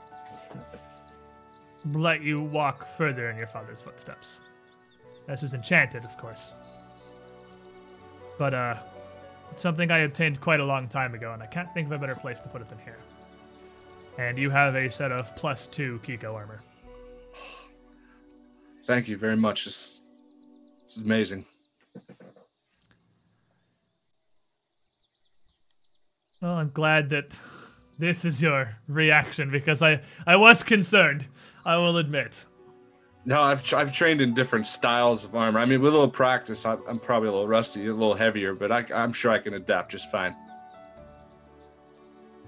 It's definitely heavier than what you're used to, but I understand your father employed similar tactics when he was forced into a direct battle and he bore similar armor.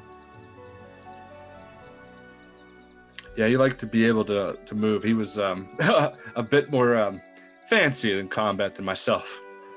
And the monks of Tian Xia have done good work. They've combined all the protections of a, a breastplate with the mobility of a suit of padded armor. We could serve to learn more than a few things from them, to be sure. Well, with these gifts and with the princess's payment, This can begin to repay all the time that you've lost out here in Meratt.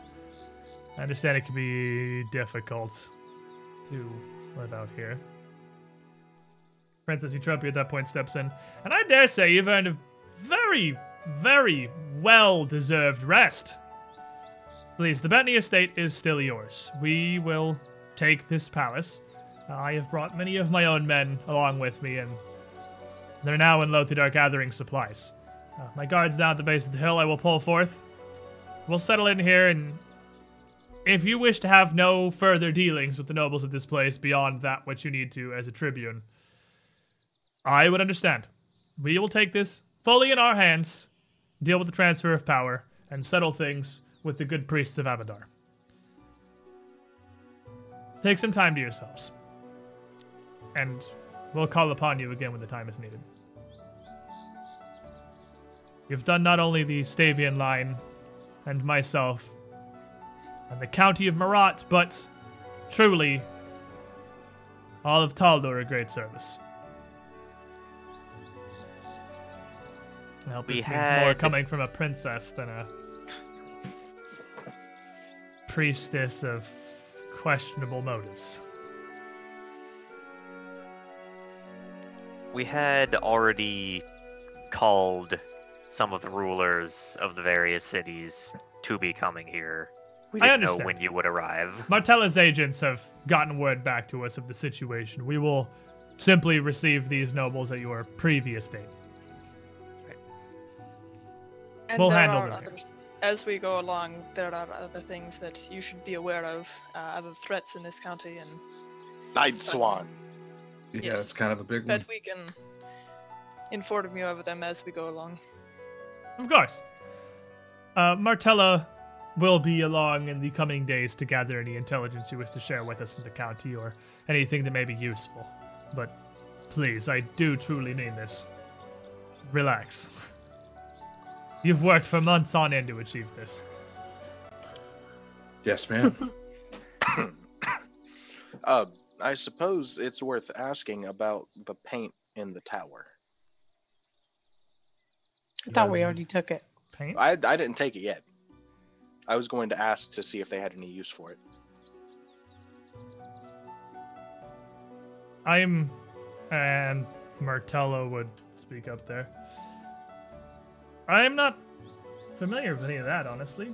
That may have been something my brother or our father or his father or uh, his grandfather may have brought in. Not sure. Well, if you don't object, I could put it to some fairly decently useful uses. Of course. And by the way, the palace seems to be in fantastic shape, so consider these gifts a further thanks for not destroying the place, as he strong armed it from my half brother. There are the, some of the art in the room that housed your grandmother's. I understand the situation with that painting.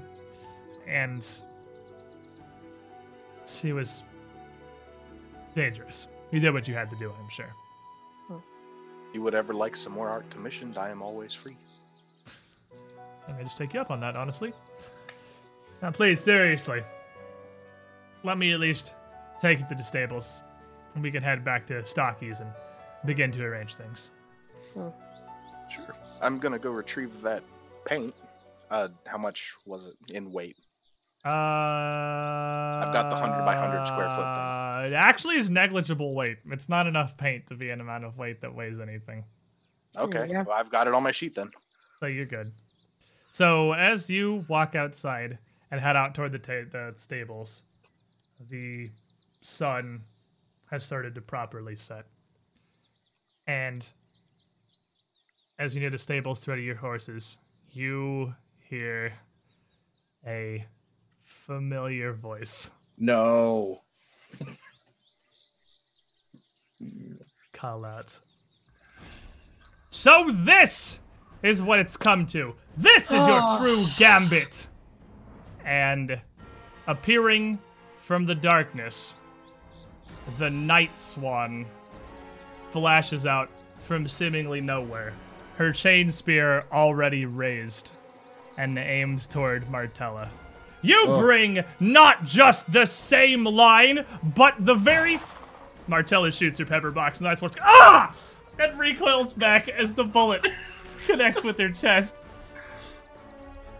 The house, and immediately pulls her cape up and disappears. I was gonna pull the sword, but then uh, she's got this.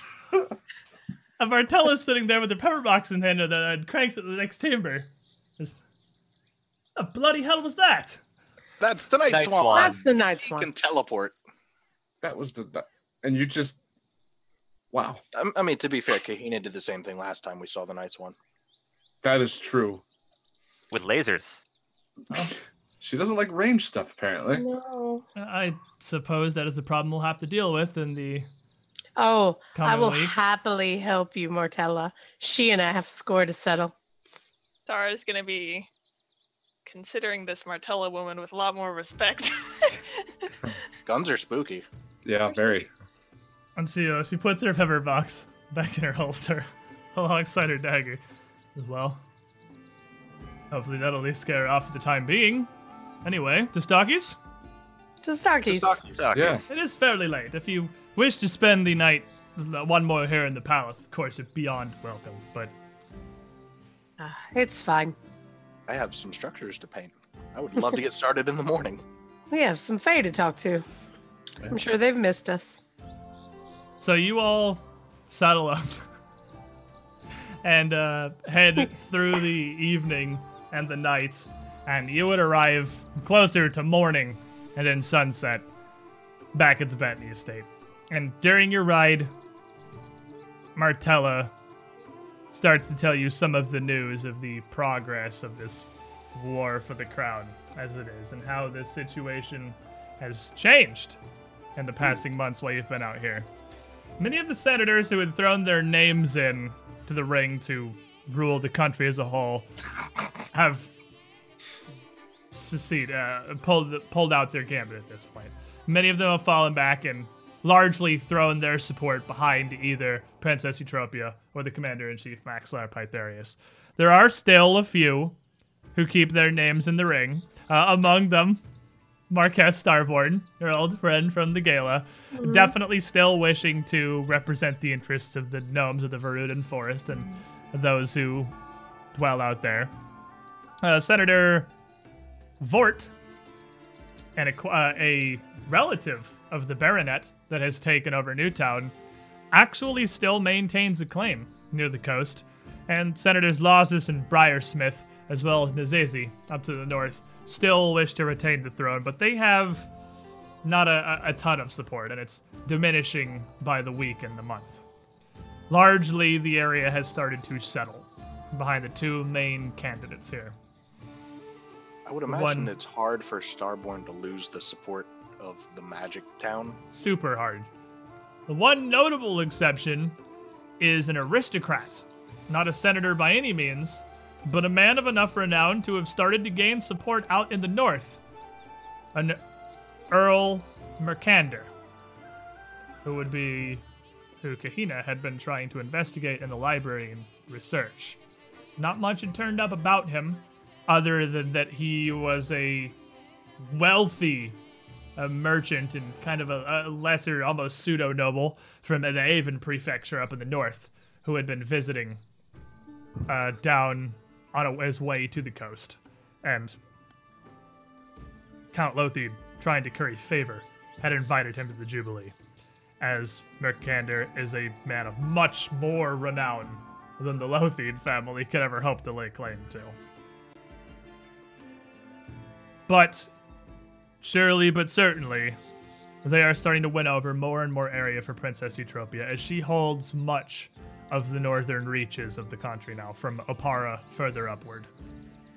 The problem is, Pythareus carries a much larger and more uniform base of support in the southern half of Taldor near the Qadiran border, with his much more direct, military leaning imperialist viewpoints those people feel much safer, as a lot of the general opinion is still not fantastic towards Qadira, seeing as you've spent most of the last couple centuries at war with them.